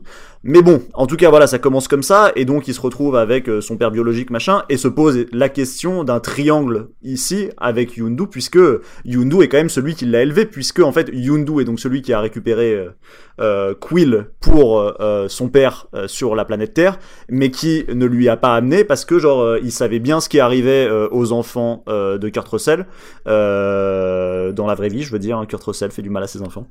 Euh, j'ai oublié, j'ai oublié, j'ai oublié le nom du personnage, euh, mais euh, Euh, Igo. et Igor, Igor. oui, bien sûr, putain, difficile à oublier en plus. Euh, parce que très très fin, très fin. Euh, et oui, et du coup, et donc du coup, c'est vrai que finalement, c'est un personnage hyper intéressant, Yundu, parce que c'est quelqu'un qui en fait a élevé cet enfant, euh, mais sans jamais euh, lui dire qu'il était son père, c'est-à-dire qu'il a jamais son fait, père, ouais. il a jamais fait mystère du fait qu'il n'était pas son père, alors qu'en réalité, il s'est attaché à cet enfant, et finalement, sa trajectoire de personnage, ça va être euh, de se rendre compte qu'en fait, il a besoin de lui dire qu'il l'a toujours considéré comme son fils. Et ça, c'est bouleversant, en fait, c'est vraiment très beau. Et d'ailleurs, c'est ce qui produit, en dernière analyse, la seule émotion vraie que je ressens dans le film. Euh, Mais putain, mais Dieu sait que c'est malmené, quoi, tout ça. Euh, alors c'est, ah non, mais c'est c'est puissant en termes de dramaturgie. Ça accouche de quelques scènes juste à la toute fin, mais pour le reste, c'est quand même, euh, c'est quand même hyper malmené, quoi. Il y a pas le triangle, le triangle est pas, Et est le- pas en fait, le formé triangle, Oui, entre c'est les ça. deux triangle- le et triangle le- existe de fait, mais genre il. il- Sauf qu'il y en a un qui est dans un autre film à mais- côté. Mais c'est qui- ça, c'est-à-dire que genre. Mais c'est ça. Non, mais Parce qu'en fait, le, triangle, c'est le- situation où, tout le monde est réuni pour euh, se, se déployer, pour évoluer, pour. Mais le truc, c'est que, comme tu disais, on a même on n'a même pas besoin de les avoir les deux en même temps, parce que ce triangle, on l'a souvent eu avec euh, les, les deux pères de Superman, tu vois, Jor-El et Jonathan Kent. Et il y a, y a moyen de traiter les deux, mais si au moins tu traites un peu Yondu, parce qu'au final, Yondu, on a vu, on a vu que c'était son père entre guillemets que vu, hein, je parle d'un plan que par une espèce de faux flashback où on voit Peter Quill jeune euh, en train d'apprendre à tirer avec Yondu. Je sais pas si vous voyez, à un moment il revoit Ah oui, mais ça fait ça fait même pas ça fait même pas deux secondes. hein. Même pas une seconde d'ailleurs même Ouais, probablement. putain, mais ça, euh, mais- en train de me dire que je m'étais bel et bien endormi, mais en fait. non, mais euh, c'est un moment genre il voit sa vie défiler devant lui je, presque avant de mourir enfin avant qu'il croit qu'il ah oui, mourir enfin oui, bref. oui, d'accord, oui, bien sûr. oui, Et euh, d'ailleurs j'ai trouvé ça très cool qu'il y ait des scènes tournées exprès pour ça. Ça, je, tiens à le dire parce que très souvent, euh, les gens font euh, la, on la paresse de juste reprendre les choses du premier et, c'est tout. Mais voilà, c'est-à-dire qu'il faut, il faut quand même qu'il y ait cette euh, relation avec Yondu, autre que c'est quelqu'un que je pardonne lorsqu'il nous trahit, soi-disant. Et tu vois, même même euh, si on prend l'histoire de la sœur par exemple, euh, dans le personnage il y a quelque chose de fort et je trouve que l'actrice est euh, que, que que que l'actrice est très bien dans la manière dont elle joue les rapports avec sa, sa sœur. Il y a un moment moi qui m'a touché à la fin du film, c'est euh, pour la première fois il y a sa sœur qui la prend dans ses bras et il y a elle euh, Naut- Nautila, c'est ça, Nebula, qui reste droite, qui arrive pas, qui Ouais, arrive qui pas à se, à se, à à se se, dérédire. à se- à se dérédire et à se laisser enlacer par sa sœur ouais. et qui reste complètement et qui décide de partir parce qu'elle a une chose à régler avec, avec son père et euh, je trouve dommage de de de de pas avoir pris tu vois ces personnages qui étaient intéressants et plutôt de prendre parce que pour le pour le reste tous les autres personnages je trouve que c'est complètement raté tout tout ce qui se joue euh, à leur niveau et euh, je vais prendre comme exemple on en a un petit peu parlé avec Arthur avant de- d'enregistrer Oh. Rocket pardon? C'est ça que tu... Euh, Rocket Raccoon, tu veux dire, dans les trucs ratés? Ouais, euh, là je voulais surtout parler aussi de l'histoire d'amour entre euh, Gamora et Quill, donc les deux Ah, personnages non, mais principaux. ça... Non, ça, mais il y a c'est quelque chose qui, qui aurait pu être beau. A un truc aurait pu. On en parlait tout à l'heure et on, on était en train de refaire le film et franchement on refaisait un film meilleur sur cette arche et de loin. Non, mais, et, qui va, et, qui, et qui va expliquer comment, Je- d'une certaine je veux manière, savoir. dans l'exposition du film, les choses auraient pu être mieux posées pour en fait mettre en exergue la problématique qui se pose, qui se pose pour ce couple. Et je laisse euh, euh, Arnaud raconter. le Ouais, mais en, en fait, ce qu'il y a, c'est que euh, Donc dans le dans le film et euh, on nous le sert euh, on nous le sert dans un discours méta où à un moment Peter Quill explique qu'ils sont comme ces couples de séries télé euh, qui sont amoureux l'un de l'autre mais qui se Mm. l'avouent pas parce que sinon en fait on va euh, on va euh, griller une cartouche pour le spectateur et les gens viendront plus voir s'il y a pas cette tension romantique qu'il y a entre les deux. Et en fait cette tension romantique elle est complètement inexistante. C'est-à-dire à un moment donné dans le film il y a une femme qui arrive à lire les émotions et qui révèle que que euh, Peter est amoureux de Gamora ce dont on se doute. Et si tu veux, là, il y a aucun enjeu qui se joue parce que euh, déjà avant, il n'y a pas eu de scène de tension romantique entre les deux personnages parce qu'on était trop pris dans l'action pour qu'il y ait euh, un quelconque moment en fait qui développe ça. Mais c'est surtout ce que ça nous ré- révèle, c'est ça nous révèle rien, c'est-à-dire qu'on sait pertinemment qu'il est déjà amoureux d'elle. Et si on avait eu un chassé-croisé au début du film et que ce soit lui, Peter, qui rejette Gamora Parce qu'il veut pas s'engager. Il veut pas s'engager, qu'il a peur de ça, etc., etc., et que tout d'un coup cette femme nous révèle en fait qu'il est qu'il est amoureux d'elle. Il y aurait eu un une vraie histoire qui aurait pu se développer de chasser croisé, comme on voit dans les séries télé, comme ceux de- Eh dont oui, il parle. Mais c'est ça qui est terrible, c'est que la série télé est quasiment moquée par le film, alors qu'en fait elle fait mieux narrativement. Ouais. Et c'est et, et en fait et, l'échec du film est pas tant à cet endroit. C'est-à-dire que quand tout à coup tu te te moquer de quelque chose alors que tu fais moins bien, bah en fait tu ferais mieux de pas trop te moquer. Et- Alors c'est marrant parce qu'on on s'était dit à la sortie du film, en fait, euh, bah, en fait, vous auriez dû faire une série euh, de Guardians of the Galaxy 2. Mais c'est écrit vois. comme une série, mais comme un une peu, mauvaise série. Mais comme une mauvaise série, oui, c'est ça. Euh, D'ailleurs, euh, ça aussi, euh, tu m'en fais, tu m'y fais penser parce que je, je l'ai- je l'ai pas noté, mais euh, le, le clin d'œil à Cheers pour dire que lui dit oui, euh, c'est comme dans cette série, c'est pour garder l'audimat, etc. Ça, j'y crois pas. Je suis désolé. Il avait 8 ans quand il a été pris de terre. Un, un gosse de 8 ans, il te parle pas d'audimat et de et de trucs comme ça. Donc voilà. C'est c'est juste, c'est un, c'est un truc. C'est tu, sens le scénariste qui parle et je- j'ai pas envie de t'entendre parler, j'ai Ouais. envie d'entendre Peter Jason Quill parler. Donc euh, voilà. Et, et- et avec les trucs artificiels, tu parlais de Rocket Raccoon par exemple, qui euh, pendant tout le film en fait arrête pas de faire des saloperies à tout le monde pour que les gens s'attachent pas à lui. Et à la fin du film, tout d'un coup, il explique que il ne veut pas partir sans ses amis. Et ça sort de nulle part, c'est-à-dire que si je me mets dans la logique du personnage, il essaierait de trouver un, prétexte, un autre prétexte, tu vois, à ce moment-là, pour essayer de... Ça serait Ouais. pas aussi direct, c'est-à-dire que le changement est trop brutal pour que j'y croie. Il y a pas un truc qui justifie ça, et, et sur les personnages, je, je ressens ça tout le temps, en fait. C'est-à-dire que euh, aussi le personnage de Mantis, donc qui est la la suppo du euh, du grand méchant, qui décide d'aider les personnages et je sais pas pourquoi. Je comprends pas. C'est-à-dire, il y a- c'est un retournement de situation qui est artificiel et qui m'est jamais, qui m'est jamais vraiment expliqué, quoi. Il faut que, il faut que moi-même, je mette des post-it pour essayer de, de, d'expliquer, en fait, comment agissent les personnages, Oui, tu tu vois. peux y projeter un peu ce que tu veux, Ouais. c'est toujours un problème en fait quand tu te mets à, à pouvoir projeter trop de choses différentes sur euh, les, enfin, ce qui motive un personnage. Ouais, surtout dans un, euh, dans un euh, film comme ça, tu vois, qui, euh, Et sur un personnage aussi qui- secondaire qui, par qui, qui se veut un peu héritier des séries télé, etc., etc.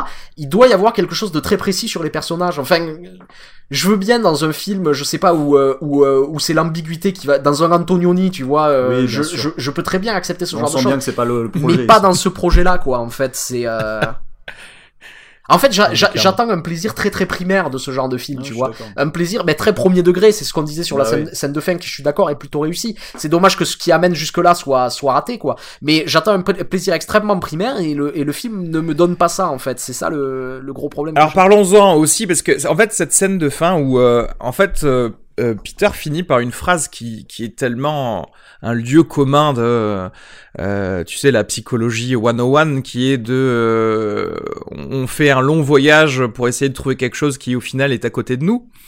Et après tout ce film placé sous le second degré, je m'attendais à une blague derrière cette phrase, tu vois. Et elle n'est pas là. Et en fait, et du coup, c'est pour ça aussi que moi j'excuse le trop de second degré pendant le film parce que du coup, ça lui donne un peu plus d'impact de me dire tiens, c'est marrant parce que personne ne fait une blague derrière cette phrase. Et ça fonctionne parce que parce que là je me dis tiens ils assument le premier degré et au final oui c'est pas mal donc Ah, puis tu vois, mais aussi il y a aussi un truc, c'est que moi en vrai, par exemple, pendant le film, j'ai pas du tout vu les personnages s'entre-déchirer entre eux, en fait. C'est pas vrai, genre je trouve qu'en fait ça marche Oui, plutôt non. pas mal. En fait, si tu veux, genre moi au début du film, j'en- suis du coup resté à la fin du premier, qui est bon bah finalement ce groupe aussi bizarre soit-il, eh ben il fonctionne plutôt bien. Et bien sûr, genre on s'engueule, mais bon on s'engueule comme dans une famille en fait. Et, euh, et du coup moi au départ, c'est ça que je perçois de l'ouverture du film.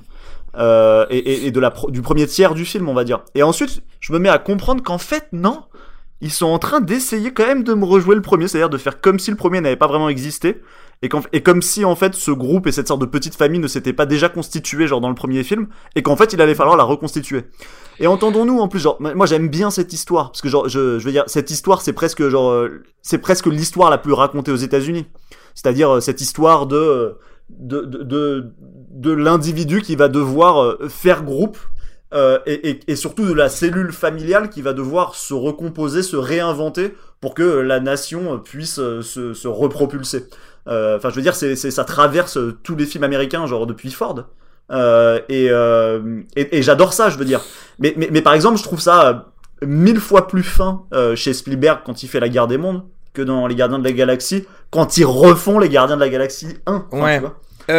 Je, je le, je le vois pas comme un déchirement. Ce- Le 2 là, je le vois pas comme un déchirement tel que ça mettrait en péril la famille. Je vois plus ça comme littéralement en fait, vraiment. c'est ça le mais problème. Mais pourtant, le film conclut, Non, se conclut sur ça quand même. C'est sur- justement le Ah, problème en que fait, dit on Arthur. c'était- c'est Non, ça, non, ce que je c'est-à-dire qu'on sent pas le, dé- le déchirement suffisant pour, euh, pour Oui. expliquer qu'il y a une recomposition à un moment Non, donné. non, mais je, je ne vois pas non plus le, le fait qu'il y ait une décomposition du groupe. Je vois plus ça comme des Mais pourtant, c'est espèces de. Mais le film conclut là-dessus quand même. Il conclut là-dessus en disant en fait, en fait, tiens, j'essayais de regarder loin, ce que, Alors, de attends, chercher coup- loin ce que j'avais sous les yeux. Alors. Euh, Alors que, alors que moi, je- pendant tout le film, j'avais l'impression que en fait, bah oui, tu l'avais bel et bien sous les yeux et puis il y avait pas de quoi en faire. Non mais moi je vois ça comme euh, les recherches euh, ou en tout cas le fait de se perdre on va dire personnellement ce qui ne remet pas en cause si tu veux ta famille mais ce que j'ai ressenti de des questionnements et de Rocket Raccoon ou même des des autres c'est plus en, en, en gros une détresse personnelle qui les mettait pour eux-mêmes peut-être un peu à l'extérieur de la famille, sans pour autant qu'ils qu'ils croient qu'ils sont totalement à l'extérieur de la famille. Tu vois ce que je veux dire? Ok, alors attends, mais alors je vais, je vais donner un autre exemple, en fait. Genre, moi par exemple, cette détresse personnelle, je la sens jamais vraiment, parce que, pourquoi? Parce que par exemple, Bah, son père, c'est, non mais son père est un dieu, par exemple, ok? Donc en fait, enfin, une sorte de dieu. Donc lui est un demi-dieu. Donc se pose la question de, est-ce que je suis un homme, est-ce que je suis un dieu? En théorie, se pose la, la question se pose. Euh, et, et, et- et le film, d'ailleurs, genre dans son dénouement, fait comme si cette question s'était posée. En fait, cette question ne s'est jamais vraiment posée. C'est-à-dire que genre, le personnage de Quill ne m'a jamais été exposé comme un être humain, mais se sentant à l'étroit dans sa condition d'être humain, en fait. Jamais, en fait. Au contraire, moi je trouve que c'est plutôt un être humain qui a l'air bien dans ses pompes, Ouais. en fait.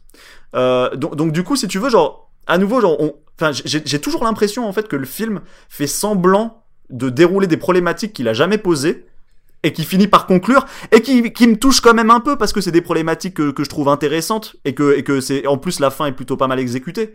Mais moi, si tu veux, genre quand à la fin il dit mais en fait être un être humain, euh, en fait c'est vachement bien. Non mais ça je suis d'accord hein, pour Quill. Mec, mais c'était pas la, ça a jamais été la question pour toi en fait. que- comme je disais pour Quill et son père, je trouve ça de, de, de toute manière raté. Hein. C'est-à-dire qu'en fait, euh, effectivement, ça pose non seulement la question de, euh, de de la filiation pure, mais aussi de la filiation en termes de euh, euh, d'un espèce de rêve du père. Est-ce que euh, le, le rêve du fils devrait être le même? Mais effectivement, en termes de nature propre d'humain ou de Dieu. Et je trouve que tout ça c'est apposé un peu comme ça, euh, sans rien. Mais ça. je suis d'accord, ça c'est raté pour, totalement pour Quill. Mais ce que je veux dire, c'est que je n'ai pas ressenti cette volonté telle de recréer quelque chose d'aussi euh, d'aussi nécessaire en termes de recomposition que dans le 1. Et c'est- et c'est pourquoi pour ça que pour moi, ça fonctionne pas. comme ça du coup? Mais c'est ça. Et tu vois, regarde, je vais te donner un exemple. Y a- y a- y Mais a pour moi, ça ne finit pas comme ça. Alors juste voilà pour vous expliquer de ce que je pense. Moi, moi, ça ne finit pas comme ça. Ça ne finit comme euh, on a apaisé notre euh, détresse euh, émotionnelle personnelle, chacun. Tu vois ce que je veux dire?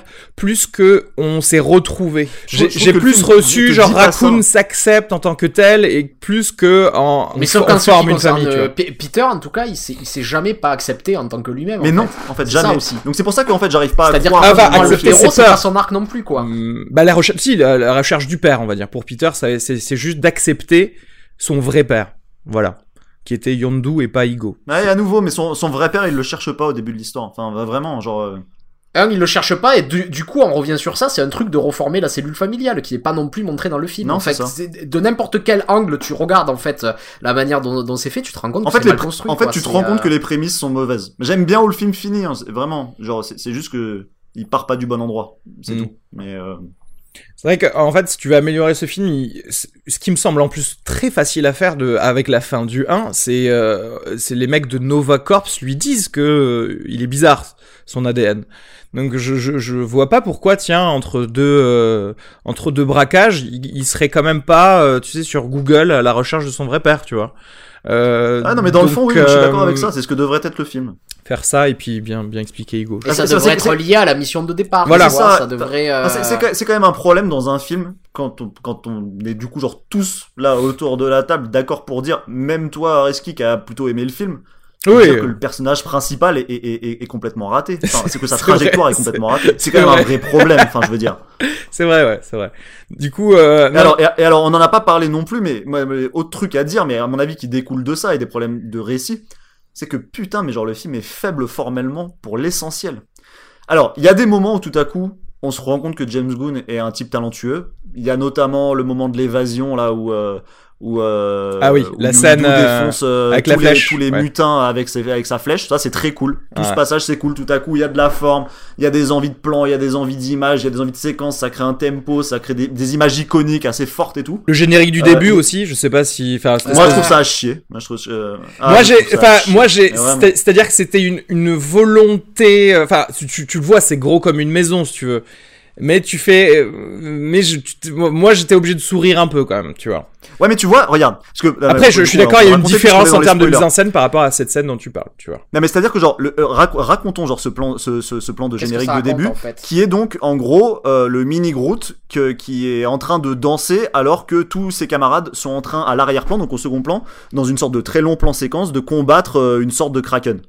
Euh, Ah, je- mon problème avec ça c'est quoi? Mon problème avec quoi c'est, enfin, avec ça c'est quoi? C'est que ce plan là tu le montes deux secondes au milieu de la bataille pour créer genre tu vois un contrepoint un Ouais. peu comique et tout why not tu vois? Là ça dure une putain de minute trente mais Et je m'ennuie Et, et ça ne mais- dit rien au-delà, c'est-à-dire ça que dit rien tout ce que ça dit, ça peut être dit en deux secondes et en ça fait. et du coup et le plan dure dure Et après ça, dure ça redit la même chose pendant tout le temps. et fait. je me dis mais c'est d'une en fait je peux pas m'empêcher de me dire Et mais ça bouge artificiellement pour essayer, pour essayer de, infinie, quoi. pour essayer de faire bouger les, les couleurs pour pas t'ennuyer. Mais en fait, si tu regardes ce que raconte ce plan, tout est dit en deux secondes, quoi. Et c'est. Mais ce plan vous explique aussi tous les trucs qu'on a dit euh, qui fonctionnaient pas dans, dans, dans tout le film en fait. C'est du pur chocobon. Vous voyez pourquoi? C'est pour, pour ça moi, que je, moi, je c'est dis que c'est. ça. Pour moi, c'est tempête dans un verre d'eau, ce plan, tu vois. C'est genre, c'est déploiement gigantesque de moyens pour un effet, mais si minuscule sur moi, que je me dis, mais merde, mais mettez l'argent ailleurs, en fait. Euh, je suis... Non mais après c'est comme tout, c'est-à-dire fais-le au... Fais, fais la moitié de ce que t'as fait. Et c'est pareil pour les punchlines. Et c'est pareil pour euh, les mini-arcs. Et c'est pareil pour la musique. Fais la moitié de ce que t'as fait. Et si tu veux, tu vois, c'est le mec a une idée qui devrait durer deux secondes, et il est tellement complaisant avec elle qu'il l'a fait durer une minute trente, en fait. Et, et en fait, c'est- et c'est la marque d'un cinéaste très très faible. Et c'est même pas une question de volume, c'est-à-dire si tu prends la musique, fais la moitié. Mais en fait, ce qu'il y a, c'est qu'elle n'est même pas dans la bonne direction, la musique. Tu vois ce que je veux dire? Non seulement elle est omniprésente, mais en plus, elle est pas dans la bonne direction. C'est-à-dire que. Euh, fait différemment, en fait, surtout, j'ai envie de dire. Ouais mais dans ma tête, quand tu fais... euh, Quand tu vas faire moins, euh, tu vas être aussi obligé de penser l'autre moitié. Tu vois? Tu vois ce que je veux dire Dans le sens où en fait c'est tellement la facilité toujours de, de se dire ah non mais on va faire que des trucs ultra cool, je vais rajouter du sirop d'érable sur euh, sur Groot, tu vois à chaque fois. Si si tu veux en termes esthétiques et en termes de euh, de fatigue, pour moi ce film et c'est pour ça que je lui mets 3 même, c'était pas euh, aussi euh, aussi grave que pour un triple X par exemple, tu vois. Où, euh, où tu vas voir le gars faire du ski sur de sur de la jungle pendant euh, pendant Ouais, au moins c'est marrant, Au tu moins, vois. Triple Au moins c'est fun, putain. Au moins, c'est un que- nanar. Non mais au moins c'est un nanar qui s'assume. Non mais Bah parce que tu vois genre non mais c'est vrai tu vois parce que moi par exemple genre quand on arrive sur cette planète là créée par Ego donc par Kurt Russell et putain mais mais regarde la mise en scène mais c'est d'une nullité. Donc pas C'est-à-dire que genre il y a une débauche de moyens gigantesques pour créer une planète de ouf et la manière dont on me l'a fait découvrir mais il y a rien de ludique, il y a zéro c'est Ouais. le, la- le seul truc ludique c'est genre une pichenette dans une sorte de boule d'énergie qui se transforme en bulle de savon. Non mais sans déconner, c'est quand même à chier. Mais Enfin, j'ai envie de dire, mais regardez, genre par exemple, j'ai envie de dire aux gens qui par exemple dobaient sur Avatar quand c'est sorti, regardez genre comment James Cameron genre filme Pandora quand on arrive sur Pandora, putain. Mais là, il y a un cinéaste quoi. Genre là, tout à coup, c'est puissant, il y a des idées dans tous les sens qui passe que par l'image. Et genre là, voilà, genre James Gunn, quand il a pas genre ces petits dialogues, genre pour te faire genre un clin d'œil de merde, et bah putain, il est quand même bien démuni quoi. C'est euh, en, fait, par la mise en scène, il va jamais chercher autre chose qui est pas déjà sur le scénario. non, mais C'est c'est je ça. vais, je vais avoir aucune scène qui va me rechercher par les acteurs de Et donc quand c'est bien écrit, quand- donc quand c'est bien écrit, il Mhm. réussit à trousser quelques belles scènes. Et c'est vrai, c'est pas un nul, c'est pas un manchot, c'est pas ça. Mais putain, quand c'est pas écrit, il en chie, mais comme jamais. Enfin, vraiment. Et il manque Mais c'est la, c'est la paresse dont je parlais, la paresse euh, SF dont je parlais. C'est-à-dire que justement, par exemple, dans le premier, là, euh, quand tu découvres Yondu dans le- avec la flèche, tu fais ça, c'est génial. Ça, c'est, il y a des, il y a des trucs nouveaux, il y a des, effectivement. Mais, mais là, qu'est-ce que tu as eu comme chose nouvelle dans ce Alors, film il y a, il y a un moment, par exemple, il y a un moment que je trouve bien en termes de mise en scène, euh, parce que c'est bien écrit. C'est deux scènes qui se répondent et où du coup la deuxième est un payoff narratif de la première. La première c'est celle où au tout début ils sont dans le vaisseau et il y a Drax et Peter genre qui se parlent et il y a Drax qui se met à lui raconter sa théorie Sur la danse, sur, les gens qui dansent. ouais. euh, les hommes sur, sur le sur le couple et les hommes et, et les femmes et genre et comment et comment ils s'aiment euh, ou pas et il dit grosso modo genre que euh, bon bah lui euh, il est tombé amoureux de sa femme parce que genre elle dansait pas qu'elle était hyper froide genre et que c'était la meuf la moins marrante du monde Euh, et que lui non plus du coup n'est pas un danseur et donc en fait ils étaient faits l'un pour l'autre et donc, il, et il dit à Peter, il dit le, le problème, c'est que euh, euh, t'es amoureux de Gamora et toi t'es un danseur, mais elle c'est pas une danseuse, elle aime pas danser. Et il y a un payoff genre plus tard donc dans le film où en fait, et juste au gré d'une toute petite scène sur un balcon, Gamora genre qui se met à danser avec Peter parce que Peter l'a fait chier pour danser, euh, pour qu'elle danse avec elle. Et en fait, on se rend compte qu'en fait elle sait danser. Et que du coup, c'est pour ça en fait qu'ils sont ensemble. Et, euh, et ça c'est hyper beau, tu vois, mais parce que c'est bien écrit en fait. Et tout à coup, il, est inspiré parce que il l'a bien pensé dans son scénario. Et, mais dès qu'il pense mal son récit, il est capable de rien du tout en fait, James Gunn. Il rattrape rien sur le plateau de tournage, rien du tout, zéro. Mais euh, tiens, parlons de. Enfin, vous, allez le savoir un peu plus que moi, mais c'est, jusqu'où arrive la responsabilité d'un réalisateur en fait dans dans un film? Parce que j'aurais tendance à dire effectivement, c'est-à-dire que si t'as ton scénar bien à l'avance et que tu tu tu tu le lis, etc., tu vas pouvoir dire non, mais ça les gars, on va pas le faire, ça on va pas le faire. Il faut euh, qu'on arrange cette partie du du film. Expliquez-moi, Ah etc. mais James Gunn il est tout puissant en fait là sur ce film. Faut quand même le dire. Gardien des Galaxies c'est un énorme succès. Je veux dire si James Gunn il leur dit attendez les gars en fait là le scénar il est pas bien, mettez-moi une batterie de 5 scénaristes pour que genre dans un mois vous ayez corrigé ça ça ça ça ça. C'est corrigé dans un mois en fait. C'est le seul auteur du... qui met en avant dans le Marvel Universe en plus. Non mais oui, enfin je veux dire. euh, Ah mais c'est ah oui mais je vois qu'il est co euh, ouais j'avais pas vu qu'il qu'il a qu'il a coécrit le truc aussi ouais. Avec un mec qui s'appelle Dan Abnett ok. Mm, bon bah je pense qu'on on va s'arrêter là. C'est vrai que bon. Ça pêche mais mais pour moi j'ai trouvé ça fun quand même. Euh, est-ce que vous voulez parler vite fait de films que vous avez vus dernièrement? Film en vrac? Moi je je vais être assez rapide j'ai envie de parler de Sherlock Holmes de Guy Ritchie euh, c'est un film que je, je crois que je n'avais vu qu'au cinéma peut-être une seule fois après, donc il y a très longtemps.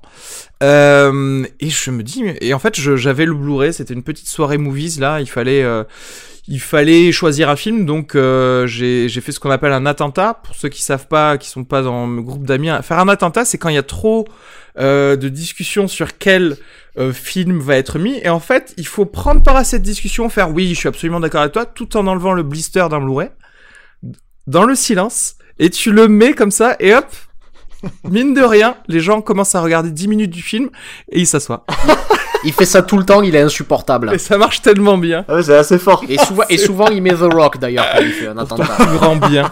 Non, et du coup, euh, Sherlock Holmes, du coup, de, Guy, de Guy j'ai trouvé ce film euh, excellent. C'est pour ça, forcément, que j'ai dû acheter le Blu-ray aussi en même temps. Mais euh, euh, j'avais oublié on nous faisait pas le vieux Sherlock Holmes Origins en nous expliquant comment il avait rencontré Watson, comment, euh, etc.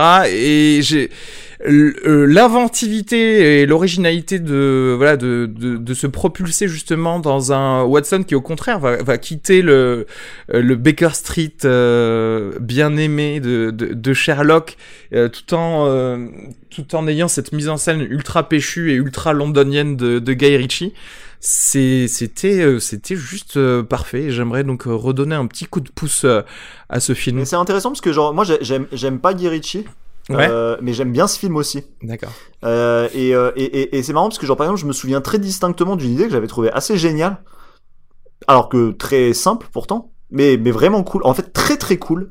euh, qui est cette idée, tu sais, que, que dans les combats, Oui, genre, il analyse a un tout esprit à l'avance. Comme il a ça, comme il a un esprit qui, qui, qui fonctionne beaucoup plus rapidement, genre que tout le monde.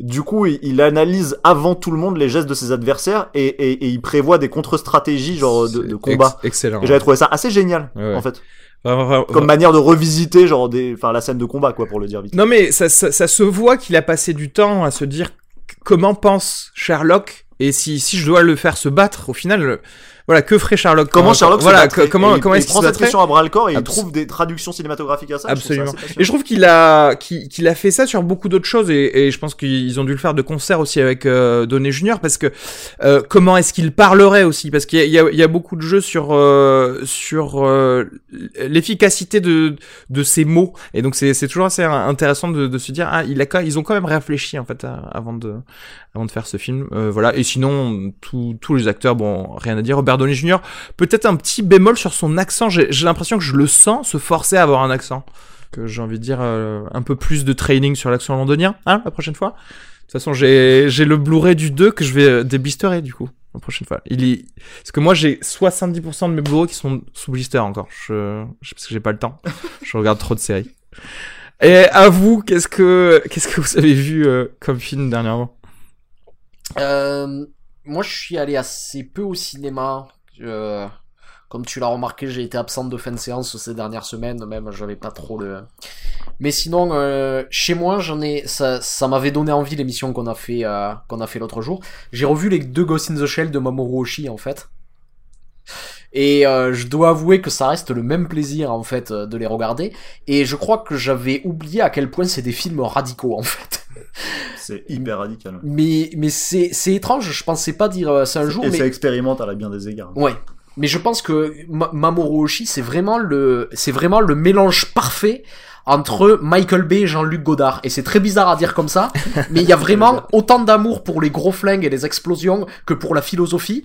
Et voir, voir des araignées géantes. Et voir euh, l'ésotérisme, genre. euh, et d'ésotérisme et voir des araignées gé- des araignées géantes tirer des, des tirer des bastos à 300 km heure et euh, tout d'un coup s'arrêter pendant 5 minutes pour que quelqu'un nous cite Descartes c'est vrai que c'est assez déconcertant mais au final en fait c'est c'est c'est un film qui touche assez profondément il, a- il il arrive à nous amener tu vois dans dans tous ces univers à la je fois. suis et euh, bon je recommande Le tout, Euh, le, le tout en 1h20. Hein, je, suis- je, je le redis hein, parce que c'est très court Parce que ouais, c'était en anglais, les- celui qu'on avait fait pour Ghost in the Shell, mais putain, mais tu vois, un manga où il, il prend, il a le temps d'avoir des scènes silencieuses, d'avoir un rythme euh, lent, mais en même temps tellement d'action et, et un rythme qui nous fait penser à des choses tellement plus grandes euh, que juste, tu sais, la simple intelligence artificielle d'un petit robot. C'est ça, c'est fou d'avoir réussi à faire ça.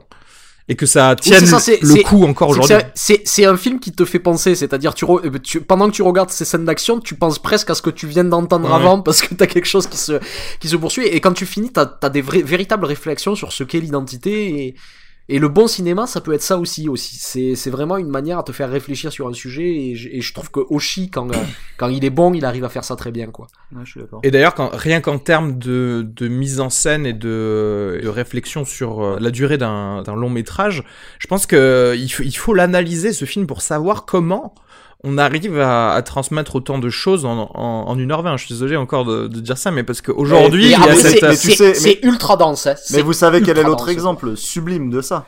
Le film a analysé avant tous les autres sur la question de la durée. C'est le Roi Lion, les mecs. Ah oui 1h19, je crois, le Roi Lion. Ah Ouais, c'est... euh, je- je faisais 1h19 ça. et c'est d'une densité et d'une Ah ouais. ampleur mais qui n'a aucun sens. Et il adapte à Hamlet, la pièce la plus longue de Shakespeare. Non mais c'est une folie en fait. Et je Genre, suis le sûr, Roi Lion regarde, pour moi c'est c'est la c'est la plus grand c'est la plus grande prouesse d'écriture genre au cinéma genre euh, du Il y a, y a Favreau, il y a Favreau qui va refaire le Roi Lion en live action. Je suis sûr que ça va durer genre 2h20. Je, je- et tu vois, Ah c'est sûr, ah, et, bien sûr, et- ah, 100%. et si tu veux, pour, pourquoi réfléchir Je veux dire, euh, bah non. ouais, ouais, bah non. euh, et, et si tu veux, il y a quelque chose, il y a cette, euh, ce truc de, de- je, je sais pas pourquoi d'ailleurs, quelle est la raison économique vraiment de, de- parce que clairement, si, si ça a une raison, ça ne peut être que économique, de faire un truc de deux heures et tout le monde se complaît dans. J'ai l'impression qu'ils se donnent plus de, de valeur, plus leur leur film est long. Je sais pas en quoi le Seigneur des Anneaux a pu euh, a pu obliger les autres gens à faire ça parce que j'ai vraiment l'impression moi que tout revient au Seigneur des Anneaux dans Ah, cette tendance à Hollywood. le Seigneur des Anneaux, c'est roman, c'est tellement romanesque, c'est tellement dense aussi, genre narrativement. Euh, je, je que- dis pas ça contre le Seigneur des. Anneaux, je dis ça que Ouais, euh, qu'en termes de trend, c'est ça qui, qui se sont dit ah ouais mais on va faire quelque chose d'épique et pour quelque chose d'épique il faut copier le Seigneur des Anneaux et au lieu de se dire oui mais vous comprenez qu'ils avaient plein de choses à dire et en plus ils en ont coupé dans leurs trois heures, non non c'est juste parce que c'est long que c'est bien donc euh, tu vois Ouais, moi, moi, je- je- ma, théorie sur ça, c'est que genre, je pense quand même que le cinéma euh, contemporain, euh, même le plus hollywoodien, est très sous influence de la série télé. Dans la manière dont ils s'écrivent, dans le, le nombre de personnages secondaires que tu as, etc. Et, et d'ailleurs, je m'en rends compte, c'est- marrant, c'était un constat qu'on faisait avec, euh, bah, avec Bastien qui est déjà venu dans, dans l'émission, et on parlait des, des films que nous-mêmes euh, on, on écrit ou qu'on développe en tant que producteur, etc. Et on se rendait compte à quel point on avait une tendance naturelle aujourd'hui à aller vers les films mondes, c'est-à-dire Ouais. des films qui vraiment posent tout un monde Ouais. plutôt que parfois genre juste euh, aller prendre tu vois une petite parcelle de, de- de ce monde et de juste laisser hors champ l'essentiel de ce monde. Mm. Et, et en fait ça ça débouche quand même sur souvent pléthore de personnages, etc., etc. Et donc si tu veux genre bien déployer ton film sur le plan narratif, des films plus longs, je crois.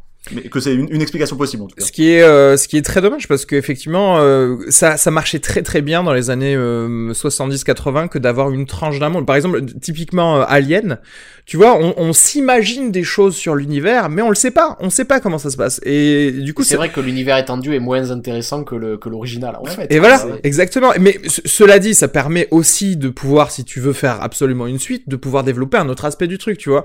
Et je pense que par exemple Cameron, pour revenir à lui, dans Alien 2, il le fait bien. Il dit ah ben regarde, on va prendre ce qu'on sait à peine de, du premier et on va s'imaginer que, que pourrait être l'armée dans dans ce monde-là. Ça me suffit. Mais du coup, il, reprend une tranche de de l'univers. Il n'a pas besoin de de faire son Twilight à nous expliquer. euh, euh, bon bref, euh, qu'est-ce qu'on disait?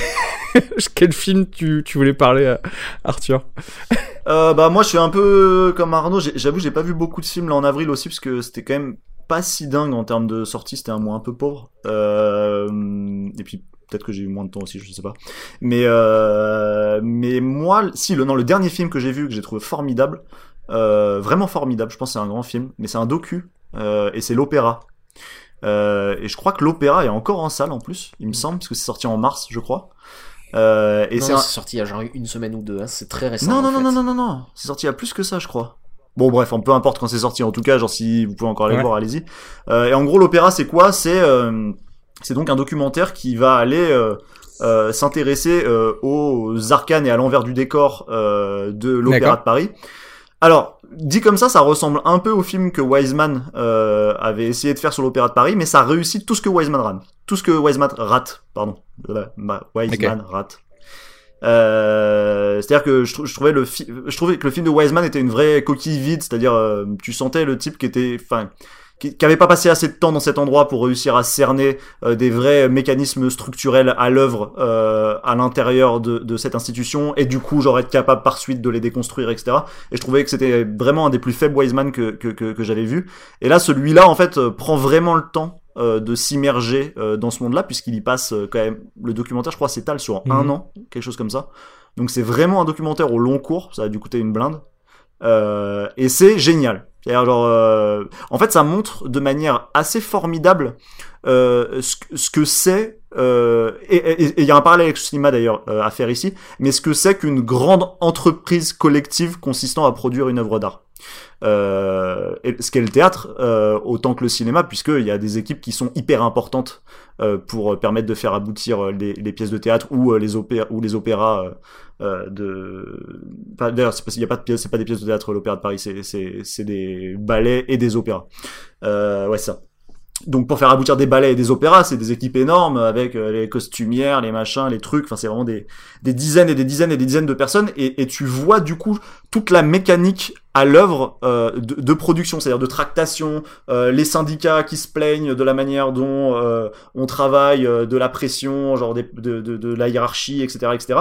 Et tu vois toutes ces dynamiques à l'œuvre en fait qui travaillent en fait ces œuvres et la manière dont elles se fabriquent de la même manière que ça se produit euh, au cinéma. Et, euh, et en fait observer ça, c'est passionnant. D'autant plus que, et c'est ça que je trouve génial dans, dans le docu, c'est que le docu fait le choix de s'intéresser aux petites mains. C'est-à-dire, genre, c'est vraiment un documentaire qui se concentre sur les petites mains qui permettent ça. Euh, et du coup, genre, d'ailleurs, tous tous les tous les visages connus, disons, euh, de l'Opéra de Paris, type euh, Benjamin Millipied par exemple, qui du coup euh, est dans le dans le documentaire, sont euh, en fait des, des- presque des, des figures spectrales, D'accord. en fait, qui traversent l'Opéra de Paris le temps d'un instant, le temps de monter une pièce, etc. Mais qui sont pas en fait, euh, euh, euh, euh, enfin, qui font sont- qui font pas vraiment partie intégrante de l'Opéra de Paris même si Millepied du coup l'était parce qu'il était euh, directeur artistique je, crois. Enfin je sais pas exactement quel était l'intitulé de son poste mais enfin voilà. Mais on sait qu'il a enfin, on, se doutait qu'il allait pas y rester très longtemps quoi qu'il arrive et que c'était probablement temporaire. Euh, et, du coup je trouve le film très beau sur ça et, euh, le film prend plein de décisions de mise en scène vraiment euh, pe- pendant pendant qu'il se déploie dans sa manière de filmer que je trouve passionnante. Par exemple euh, et je vous donne juste un exemple parce que je veux, je veux pas spoiler et franchement je- j'encourage vraiment vraiment les gens à aller le voir mais il y a un moment où euh, il y a une costumière qui accompagne une des cantatrices de, de l'opéra de Paris et donc c'est un moment où on est juste avant le, le, salut final et donc la cantatrice sort de scène elle est dans les coulisses et il y a sa costumière qui lui tend des lingettes et elle elle s'éponge les aisselles le, le, le cou machin et tout pour enlever sa transpiration puis aller saluer le public et elle demande euh, à sa costumière euh, tiens attends je te donne mon, iPhone est-ce que tu peux me filmer euh, pendant que pendant que je salue le public? Et du coup elle elle le fait et là genre et je trouve ça génial genre enfin je trouve ça parfait disons le, caméraman commence à filmer ce qui est en train de filmer cette costumière et puis pas note échappe la cantatrice et en fait filme la costumière en train de filmer la cantatrice et en fait c'est parfait c'est-à-dire genre c'est un geste de cinéaste hyper juste et des gestes comme ça genre dans le film il y en a d'autres euh, il y en a notamment un autre qui est extraordinaire. Je, vous le raconte parce que c'est juste trop beau pour ceux qui le verront jamais. Euh, c'est on, suit euh, en fait des, des, gamins de banlieue qui sont principalement des Arabes et des Noirs, qui sont en fait dans une sorte d'atelier pour initier les jeunes à, l'opéra, à la musique, etc. et tout, et qui du coup genre sont là un peu pendant toute l'année et puis ont une représentation à la fin de l'année. Et en fait à un moment donné on est en train de les suivre, ils sont dans un escalator et ils sont et ils sont en train de rigoler, de, déconner tout ça. Et en fait, tout à coup, on voit, en fait, sur la partie montante de l'escalator, euh, une femme de ménage euh, qui, est, qui est en train de monter. Et cette femme de ménage est noire. Et c'est quasiment le seul personnage noir qu'on a vu en dehors de ses enfants. Et là, le, le geste de, de cinéma qui est fait est formidable. C'est-à-dire que la caméra panote sur cette femme, la suit pendant deux secondes et là revient aux enfants. Et ça, je peux pas vous dire, mais quand vous le voyez, c'est d'une puissance émotionnelle, c'est d'une justesse, genre qui est vraiment formidable.